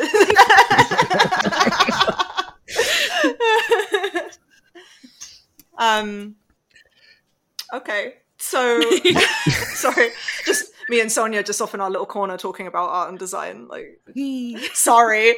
Um, Fascinating. Uh, yeah. Does anyone else have any other like characters and stuff they want to talk about? Any cool like world building moments, things like that? Well, for me, I, ju- I just draw on history. Uh, I'm a huge history buff, and I feel like, as odd as it may sound, sometimes reality is is the uh, is the solution. Like I base a lot in my homebrew world on the ancient Roman Empire and the Mongolian Empire um, during the Khanate, and so you know you got the Mongolian Empire where like was it the mayor of Beijing was from Iraq at one point? Um, oh, the mayor of what was then, what is what is now Beijing was like from born and raised uh, in Iraq, but he was part of the empire and he was really good at his job, so he just became the mayor of that area, um, and they're all over the place, but they are all members of this empire, right? And the Romans had this habit of taking legions from one area, like with the story of St. Maurice. Um, and they would just pick up these groups of people that were part of the Roman Empire at that point, conquered. Um, and they would join the legions and they would transport them halfway across the world and just plant them there. And then when their term of service had ended, they would retire and settle where they stayed. This way, they wouldn't be fighting their own people and they would feel you know roman first and uh, be uh, in a completely different area of the world so in my world you will find people of all different skin types ethnicities facial features whatever transplanted all over and they will have traces of you know great great great great great great grandpa was from wherever and we still have certain things that traditionally come down from there and maybe certain features or communities that uh, exist inside of whatever place we're in now. But uh, you know it's it's a sort of mishmash of culture. It's a mishmash of history. Um, and people don't really care as much with regards to oh you're from you're from that foreign land or whatever because they trade there's ports and people are always seeing people from the other parts of the world so uh, I, I just try to focus on that sort of what were classics and medieval era history actually like how did people respond to that uh, and use that as an example in my game Yeah. Yeah. That's definitely do. something I like to try and do as well is not have at the very least not have it be like this is the place where the elves live and only the elves and this is the place where the dwarves live and only the dwarves Yeah. it's like It's like the Everything fantasy much more equivalent of a middle school dance where you're just up against the walls and no one's interacting. Yeah. yeah, like because that's not the way the world works and Yeah. like every city when whenever um it's specifically in the campaign where i play elise because i i get to contribute a lot of world building in this campaign because i think players should get to contribute world building because it's Yes. because then they're connected to the world it's cool um something that we do very specifically is go like okay we're arriving in a new city. What are the five or six main uh, ancestries that you're going to see here? Um, and then there's also like a diversity of others like sprinkled throughout it rather than going like it's all elves maybe one human. You go like okay well we're now in a very like a sort of more deserty regions. so maybe we've got a good contingency of like lizard folk and kobolds mixed in with humans and orcs and goliaths and uh, Aarakocra have also settled because there's like a mesa above it and stuff like that and like basically like treating the world not as everyone living off in their separate little corners, but as everyone having come together and their cultures merging together, I think is very Mhm. interesting and helps to combat some of that like very essentialist D and D world building. I even and- like and- including like differences between coastal city, interior city. Like Mm. the more you move away from a border, the less the influence is of who was across the border. Hmm. Uh, and you see that sort of gradual fade. So there'll be points where like uh, the players will go from one city to another. And they're like, "Oh, this is kind of different." It's like, "Yeah, Yeah. Exactly. yeah, it is." yeah. yeah, you like it's like yeah, of course it's going to be different. Venice Beach is so much more different than downtown LA. It's a whole different, two different things. Yeah, it's also Yeah, like, something. it- oh, sorry. Go No, ahead. no, it's okay. It's okay. Go. No, no, Um, you go ahead. I was I was just gonna say it's like you know in in my setting, uh, which is very similar in regards to like everyone's everywhere. You know, as any you know adventuring parties want to do, they go everywhere. They're Mhm. they're headed to every corner of the map. If there's a if there's a dot on the map, they're gonna see it at some point. Um, but you know, people will notice that they're not locals, but you know, they don't say, ah, you look different. You know, it's more like, oh, I noticed from your accent, which is weird because none of them actually have accents, but I would assume their characters do. Um, but you know, oh, I noticed by your accent. Oh, I noticed by the way you dress. Oh, you tried to pay with a currency that I don't recognize. you know, things like that. You know, ways of telling difference, but that aren't so tied to specifically like what someone's actual physical appearance is. Because yeah, if you're a bunch of humans and whatever, that's great. We got you too. you know, like we yeah, like there's no difference. Like everyone's everywhere for the Yeah. most part. yeah. Um, yeah, that's definitely something. Sorry. Kitty. Yeah. Yeah, no, everyone got That's very very distracting. Yeah, I was just like, I just, just keep talking, no, power I'm through. take. Sorry, that dog is Oh, just puppy. so intensely cute. I can't handle Puppy. it.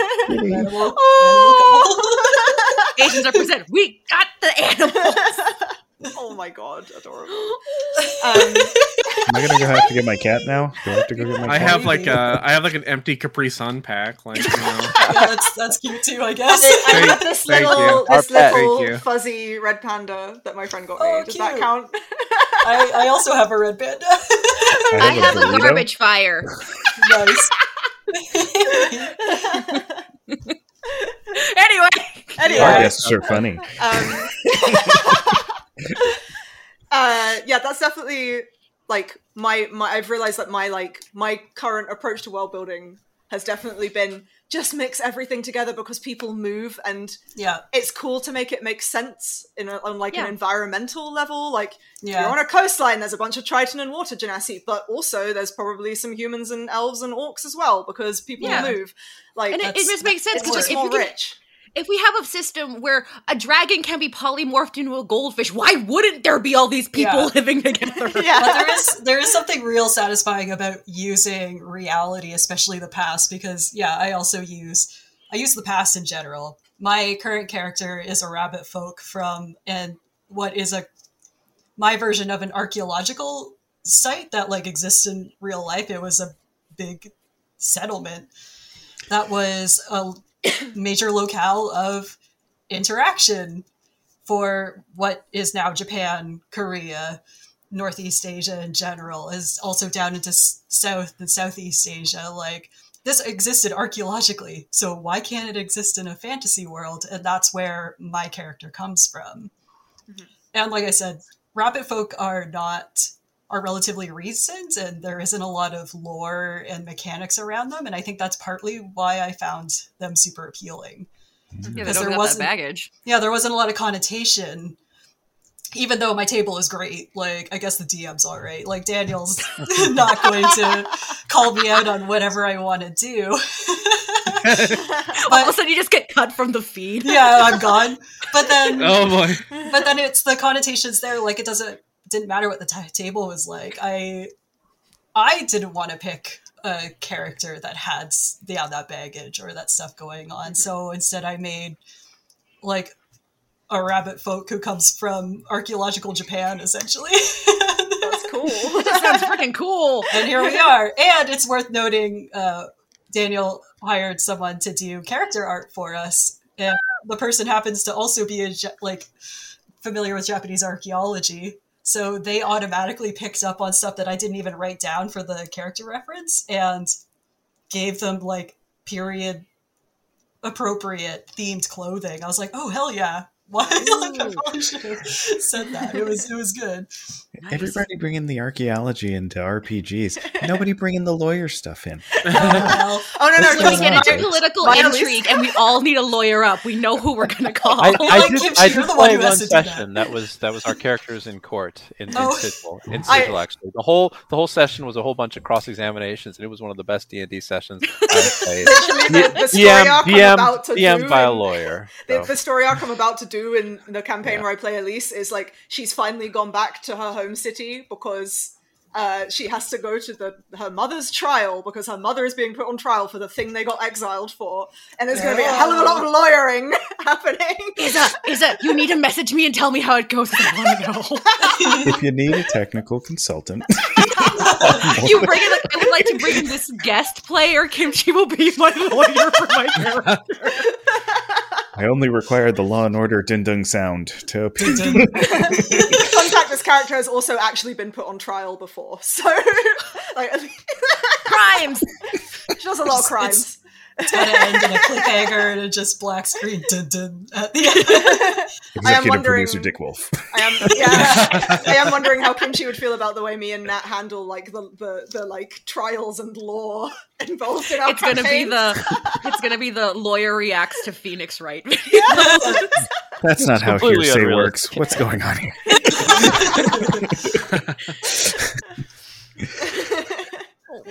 Oh baby! Yeah. Oh, and another baby. So many babies. animals are getting restless. Yes, the and the too. Capri Sun. oh. Stop! Stop! Um, What an asshole! Jesus. so yeah, I I did want to I did want to very briefly talk about a thing I'm working on because I feel like the people here Do it, will, do it, do it. will appreciate it. Kimchi already knows about it because me and Kimchi have secret conversations. Um, talking Secret, secret council. So many meeting? secret, secret council meeting. That's illegal. We can't have that. yeah. Um, I'm not sure about the legality on that. Dun, dun. which is Dun, that for all our for all our talk of Genasi, which people here seem to be really into Genasi. I wonder why. It might be all the mixed race coding. Um, I the th- the thing for me with Genasi was that I was immediately drawn to them, but also felt like they were mechanically lacking very much, uh, and that I didn't like a lot of aspects of the lore. So what ended up happening was that every time I made a new Genasi character, I would rewrite the lore more and more, and then eventually I ended up being like, you know what, and fuck these mechanics too. I'm gonna make yeah. the whole thing out. dust Yeah. the whole thing out. And so what ended up happening was that um, I I basically stumbled into writing a supplement to improve Genasi, and it's been very interesting Yeah. because it's not Hell yeah. only mechanic, but it's me- uh, mechanical, but it's also lore wise, and it's been very interesting. Um, coming up with lots of cool ideas for how to improve them in terms of like playability, giving them more interesting things than just like a cantrip and a, maybe a resistance, but also it's not the same across the board because for some reason they're really erratically written. Um, but also thinking about how to incorporate both the mixed race coding and the SWANA coding into the way I'm uh, writing the like flavor text and the lore text, and having to be very like self-critical, not wanting to fall into any pitfalls, and um, not wanting to mechanize being mixed race because we've talked about that, um, but trying to portray Genasi as like a people who the way I see them, what we talked about last time, as a people who are fundamentally very different and diverse from one another across all the el- different like elemental ancestries, but who have the the unifying experience of being Genasi, which was why I relate to them being mixed race so much, even outside of what what C wrote, wrote about them. Um, that you know we on this panel are all so different from one another, but we all are unified by the experience of being mixed race Yeah. and basically trying to put that thought and feeling into Yeah. into So they'd see each other in Genasi. town and they'd point at each other and be like, ah! Give each other the The nod Metal from Gear across Solid the street. It's like, it's, it's basically just all of us in this chat doing the Spider-Man point meme. yeah. Yeah. Genasi Um, don't say hello to each other. They just, eh. th- Eh? Yeah. Eh, eh. I understand. Yeah, mm. Yeah. carry on. um, but yeah, that's been really interesting because I've not written, I've not like written for TTRPGs before. It's been a really interesting experience trying to trying to fix things that I see as not working. You never forget your first time trying to fix Yeah. TTRPG. Good on you. Good on you. They take the Never canon forget- and they fix the canon. Never forget your first time trying to fix D and D. Right? Yeah. D&D. Well, I mean, Well literally, like one of the first characters I made was was Elise, and I made a custom Storm Genasi, and then I've just iterated upon that since then, and then it's just been like, oh, I, I mean, I guess maybe I'll just write a supplement then, and I'll just. I guess I live here now. supplement. Yeah. this is my life now. So who knows This when that hole was made out, for me. Um, but yeah, who knows when I'll actually finish that because writing D and D is hard, y'all. But Never forget your first time trying to finish what you start writing. Jeremy, Yeah. Oh, that I got my own problems. I I got a million things I'm I trying to also finish have a bit of that going on. I have a lot of Well, that going on also, and I gotta tell you, it just attacked yeah. yeah. I'm attacked on that from the art to front. Like, I'm attacked on Yeah. that from the art front with how many works in progress I have left. to Oh god, Mm, yeah. yeah. But if you finish it, let me know because I want to see. And also, I just want to see if I can like apply that to Faye because yeah, I'm not fully 100% sold on the Genasi stuff that was just the coast. Does. Because also, I agree with you. Like the Genasi needs so much better yeah. stuff. They Like, deserve yay, better. Air Genasi j- can cast levitate. Like- Cool. Like, oh, these cool people who are like they're like elemental primordial people. Oh, how are we going to give them mechanics that reflect that? Oh, um, well, um, you you can cast um produce flame. Yeah. I can make a person float once a day if they Yeah. don't make the save. Oh boy, Air Genasi really get the short end of the stick. They don't even. Oh my God. I am glad that I saw like in the new one that like my thing was like I think they can now do um shocking grasp or and then eventually water they gymnasts, some- you now get like poison sprays. Like that's not good enough. Oh, I think I think the one thing I liked about it was I get a fi- like instead my starting speed is now 35, which now makes my character Faye even monstrously faster because she has the mobile feat too. So I was gonna she's just the mobile feat too. I, I understand. I'm I'm currently playing a Dhampir monk who is just ludicrously with all the fast. Boots on. It's like, hi, I'm hi, I'm the party's Sonic the Hedgehog. Let's go. I'm going to wreck your Yeah. rooftop encounter. Yeah. Drew's character is also completely silent when he moves. Yeah, I have Oh. uh, boots of elven kind, so it's just like I love that. But yeah, like, I want to see that stuff. I want to see it. Um, I y'all are gonna. I'm gonna share this shit with you guys after this because I think I love Put it in that. the council it. chat. Yeah. Um, the council. I'm calling it that now. Secret meeting I know next we, Daniel. Some I think Isa, were you the one? You named it the Lewis Tan Appreciation Society, but that was the supposed to be a secret council. one day, and then I forgot to change it back. we can change it to the I next think that's the race story- council. that's the story of all I, group thought chats. This was Oh, no, never no. going to change. It was going to st- stay as the Lewis Tan fan appreciation chat.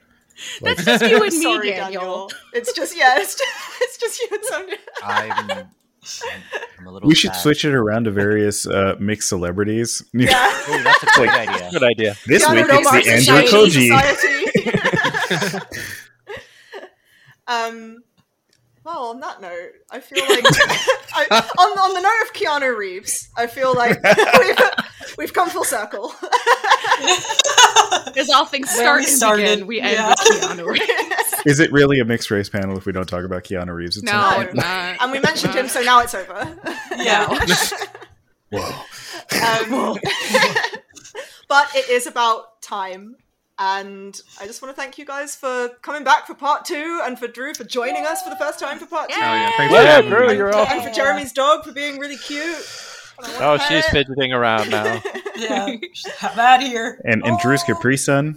Yeah, yeah. I'm uh, 25 years old. I pay my taxes, and I drink Sure. Capri Suns every now and then. Yeah, Yes, yes, you're your right. Yeah. My God, given right. If you Yeah. want your juice out of a pouch, like that is your right. yeah, yeah, Some Um, grown man stuff right there. yeah. Absolutely. Well, I think we should go around one more time, and I think everyone should plug their shit because people here do amazing things, and everyone needs to know about them. So, um, let's go back in the same order as before, which was starting off with Kimchi. Well, uh, I'm Legal Kimchi. I run a YouTube channel where I talk about uh, TTRPG topics, do video essays on deep dives on various issues from history, politics, uh, social issues reta- relating to the games, uh, or just around the community. Uh, so if you like that sort of thing, want to see some deep dives, including my upcoming video, which should be out soon, uh, or may already be out, depending upon when this is released, uh, on POC in Western European history.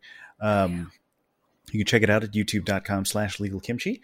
Uh, you could also check me out on Twitch at uh, twitch.tv slash legalkimchi, where I usually have conversations with uh, individuals in the TTRPG community um, about whatever topics they want. Uh, recently, we've gone over things like geopolitics as opposed to international relations and the differences between the two, uh, to occasionally doing things about uh, legal issues that come up. Like I just did a discussion on the uh, Texas trans executive order um, that our terrible governor put out and the legal ramifications of that.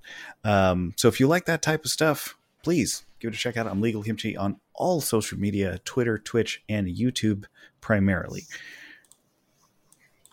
Kimchi, wait before before you end your intro.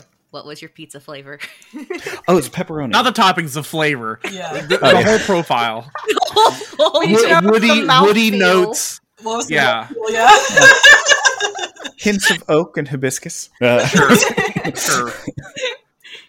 I still have the crust. I, I really wanted to finish it, but it felt weird eating on camera. So, But, That's but what, it. what were the toppings though? oh, it was, it was just pepperoni pizza. Okay, got it. Okay, This very pizza was intended for my children, so it was very basic. My god, Kimchi's stealing food from his children. What the hell? Anyway, it's Drew's Oh, turn. gotta go on Twitter. Hold on, I gotta say something real quick. Anyway, it's Drew's There's a, turn. there's a Twitter thread plug. calling for that.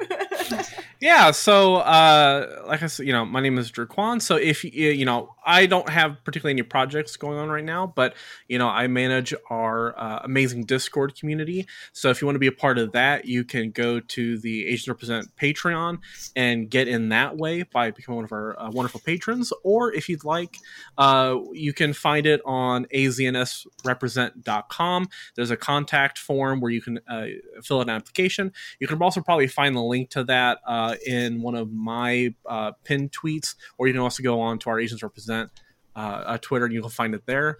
Um, but yeah, come come over and uh, join us. Have some fun. Do Yeah, it. hell yeah. Um, Good Emma, there. who are you? Make Where some poop jokes, you know. yeah.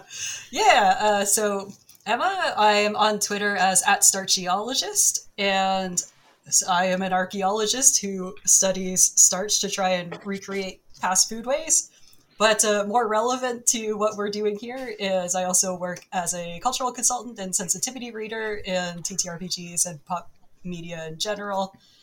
I'm currently working, slowly working on my own thing that I think is kind of going to be just a source book. So, like maps, NPCs, and world setting, uh, things that you can use whatever system you want for. And it's based on early 17th century Nagasaki. So during the time of samurai, but there are zero samurai characters because F that. And it's a period of time when Nagasaki had a lot of mixed race people, so there are a lot of mixed race characters running around, Nice. living their lives, being people. So that's something I've been slowly working on by myself every once in a while, and maybe one day it'll be finished. I believe in you. what a mood. Thank you. It also involves a lot of ghosts. nice. Ooh. So nice. it's a it's a paranormal thing where everyone from different parts of the world bring their ghosts with them. So That's you know, cool. Well, I want to know about stuff. that. Can That's we fun. have a secret meeting haunted. after the secret meeting where we talk about it? yeah. More Secret secret meetings, stats on meetings. stats on stats. Secret meetings within secret meetings. Well, you use the room function on Zoom. yes. Sidebar. Anyways, that's Um, me. Sonya, who are you? Where can people find you? Hi, I'm Sonya. Uh, you can find me across all social media at Sony Baloney Art. I'm a freelance uh, character designer and illustrator. Um, in terms of stuff that's come out for me, uh, I worked on Uncaged Goddesses, which is the final uh, final book in the Uncaged anthology. It is 21 tier four adventures free- featuring feminist reimaginings of nu- the neutral and evil aligned goddesses from Faerun and beyond. Uh, we actually managed to reach gold bestseller in one week. Woo! So that's Hell yeah. bonker. That's Um, amazing. Yeah, check it out. The book is really, really good. The artwork is the everybody just fucking snapped on that that book. Uh, go check it out. It's available on the DMs Guild. Um, I'm also uh, one of the many contributing artists for Die Hard Dice's Adventuring Artist Tarot deck. Uh, I did the Wheel of Fortune card, and they're going to be revealing all the other cards up until I think the deck is going to be available to be purchased through Die Hard Dice um, March 20th, I believe. So keep an eye out for that. I'm also part of the um, Unbreakable uh, art team. We got some stuff coming down the pipeline, so keep an eye out for that too. So yeah, nice, nice. And Jeremy, who are you? Where can people find you? Yes, I am Jeremy. And you can find me on social media, Twitter at Pixel Grotto, uh, where I talk about TTRPGs, talk about retro video games, which greatly influence my TTRPG sessions, and um, I've been writing for D&D Beyond for a while now. You can see my articles about Call the Netherdeep stuff is up now, and there's stuff for future books that'll be coming later. Um, and you can see various bits and pieces that I've written for other uh, tabletop role-playing game companies on the portfolio link on my Twitter account. So check that out. And if you need somebody to write stuff for D&D or Pathfinder or Call Cthulhu, which are the systems I know best, then hit me up. And uh, and I have been Isa, and if you want to find more of what I do, uh, my Twitter, Instagram, and YouTube are all Evil Clever Dog. I am a designer, like costumes and props and sets and stuff like that, and cosplayer, and Cool I shit. make cool videos about making cool shit. it's so cool. It's Thank amazing. you. so cool. That's I am. stuff. I'm thank you. Uh, I'm currently working on a cool little commission for Dark Dice podcast, which I have like two and a half weeks to finish. Ah, from this point, Got it. Um, I've got it. It's gonna be fine. Uh, but that's a cool like D and D related thing that I'll probably be making a video about after the fact. So keep your eye out for that, and I guess also keep your eye out for when I eventually finish whatever this Genasi supplement becomes. Yeah. Hey, I'm working on a thing I was supposed to finish last July. So this, Oh, wow. you know, there you go. The work never ends. I will say Yeah. again, what is time? What is time literally in this world we live in? um, other than that, I I'm a TTRPG streamer and I'm on some various things at the moment. But honestly, at the moment, I can't remember which of them I am and aren't allowed to talk about. So I'll just say, go follow me on Twitter, and you'll see when I tweet about it. Amazing. Blanket NDA. oh, uh, episodes of a thing for Three Black Halflings I was in recently came out. I think. I don't know. I don't remember anymore. Um, um, but yeah, that's that's me. Uh, and I just want to thank every one of you once again for being part of this panel.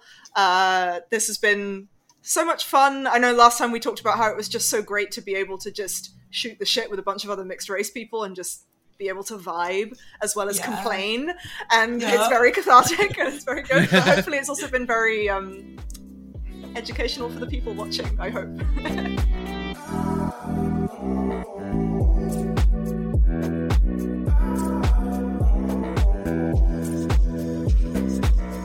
That was um, that was awesome. That was That was so incredible. that was just- just the fourth time I listened to it. That that panel with the the voices on it was so incredibly valuable. Just like I can't I can't gush enough. Like that was I learned so much. And I, I know a lot of people look to me on Twitter or other like Mhm. s- platforms to be like, you know, educate me and like be a source of information. But I can only do so much. These folks here, they are all also experts. They know what they're talking about, and it's wonderful to hear them talk. Yeah, a- absolutely. Um, you know what? I mean, we've been trying to put a lot more effort and be a lot more intentional with the kinds of you know panels and the kinds of episodes that we do on Asians Represent. Um, I mean, in the chat we were talking about like, you know, are we going to do this or this, and you know, doing these live reads actually takes away from our ability to do panels like this um, because we only have so much bandwidth to do this. Um, so I'm super, super, super grateful for that we are um, doing more episodes like this. I'm sure this won't be the last one, and Isa will shoot me a message and just be like, I've got an idea, or you know, if any anybody who was on that panel wants to do anything, if Kimchi's like, you know what, Asian lawyers, TTRPGs, let's do an episode on that because there there was a lot of archaeology and not enough legal stuff. Um, so happy to do anything, honestly, on Asians represent with, with those people. They're they're they're great folks. Um, that said, you know who's also great, Steve. Who's that, Who's Daniel? that? Our patrons. Our patrons are fantastic. Um, shout out to you know all of the you know amazing folks who have been supporting us since we launched the uh, the, the Patreon and have you know been able to help us like grow Asians represent and keep it this you know sustainable. Um, we actually took all all of our like last month's Patreon, um, and we just what what is what is the thing we did in the Discord? We boosted it. What, Yeah, what is it so- that the young people do? I was really I was really happy about this because we took all, all those funds and we directed it in something very actionable, which is Yeah. we boosted our Discord so that next time, actually very soon, we're gonna have a event night, movie night, other like streaming events that happen ad hoc. Yeah. We'll have higher stream quality, higher voice qual- Oh, quality. it actually affects this the actual s- streaming on the server. It does. It does. So, you know, having that kind of upkeep uh, means that people can come in and like hang out and it's a little higher quality.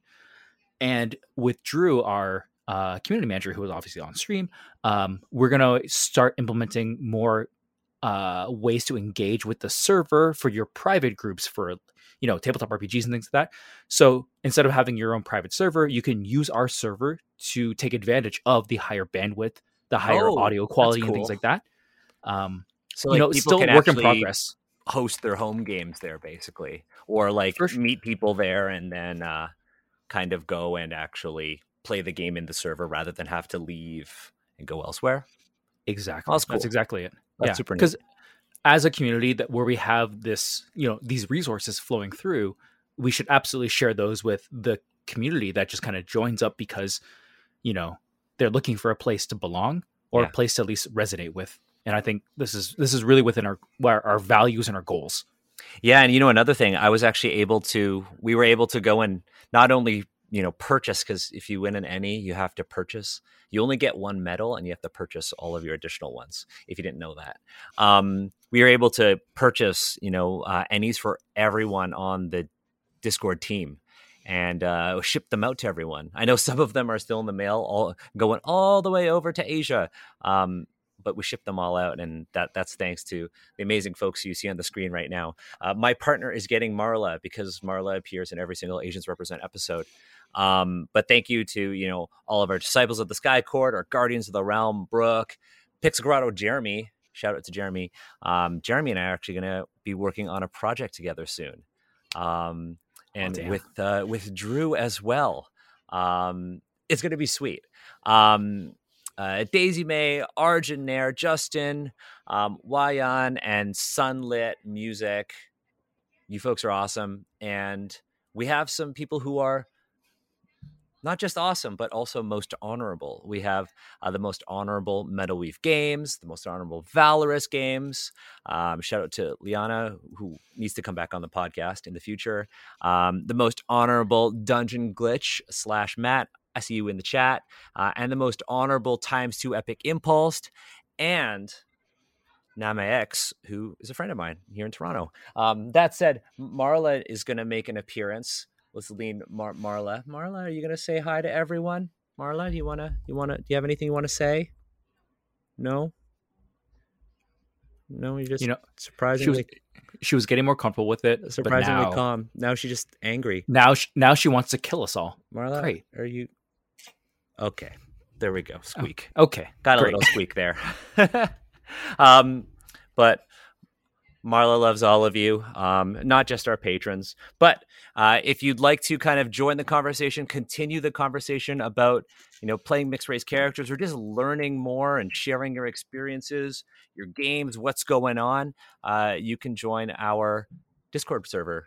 Um, we have oh, Steve. Wow, that was Marla. Yes. Um, you can head to our website, aznsrepresent.com, um, head to the contact page, and you could fill out a form there. Drew will go through every single application um, and kind of vets everyone. Alternatively, you could become a patron, and that gives you instant access to our server. Um, but uh, yeah, we, we hope to see you there. Thank you for your support, whether it be on Patreon or just showing up, being a viewer, joining the conversation, or just, you know, like doing some good in your own community. Um, this has been a great 50th episode. So happy that we did this. Steve, uh, I really appreciate you. And I'm really excited for uh, our next episode when we do our two year retrospective of our Twitch journey. I love that. Yeah. And thank you too. Happy 50th. Happy, You, have done you've done happy- so well. Happy 50th. Yes. Oh, God. Ancient. Um, but that's said. Go. Uh...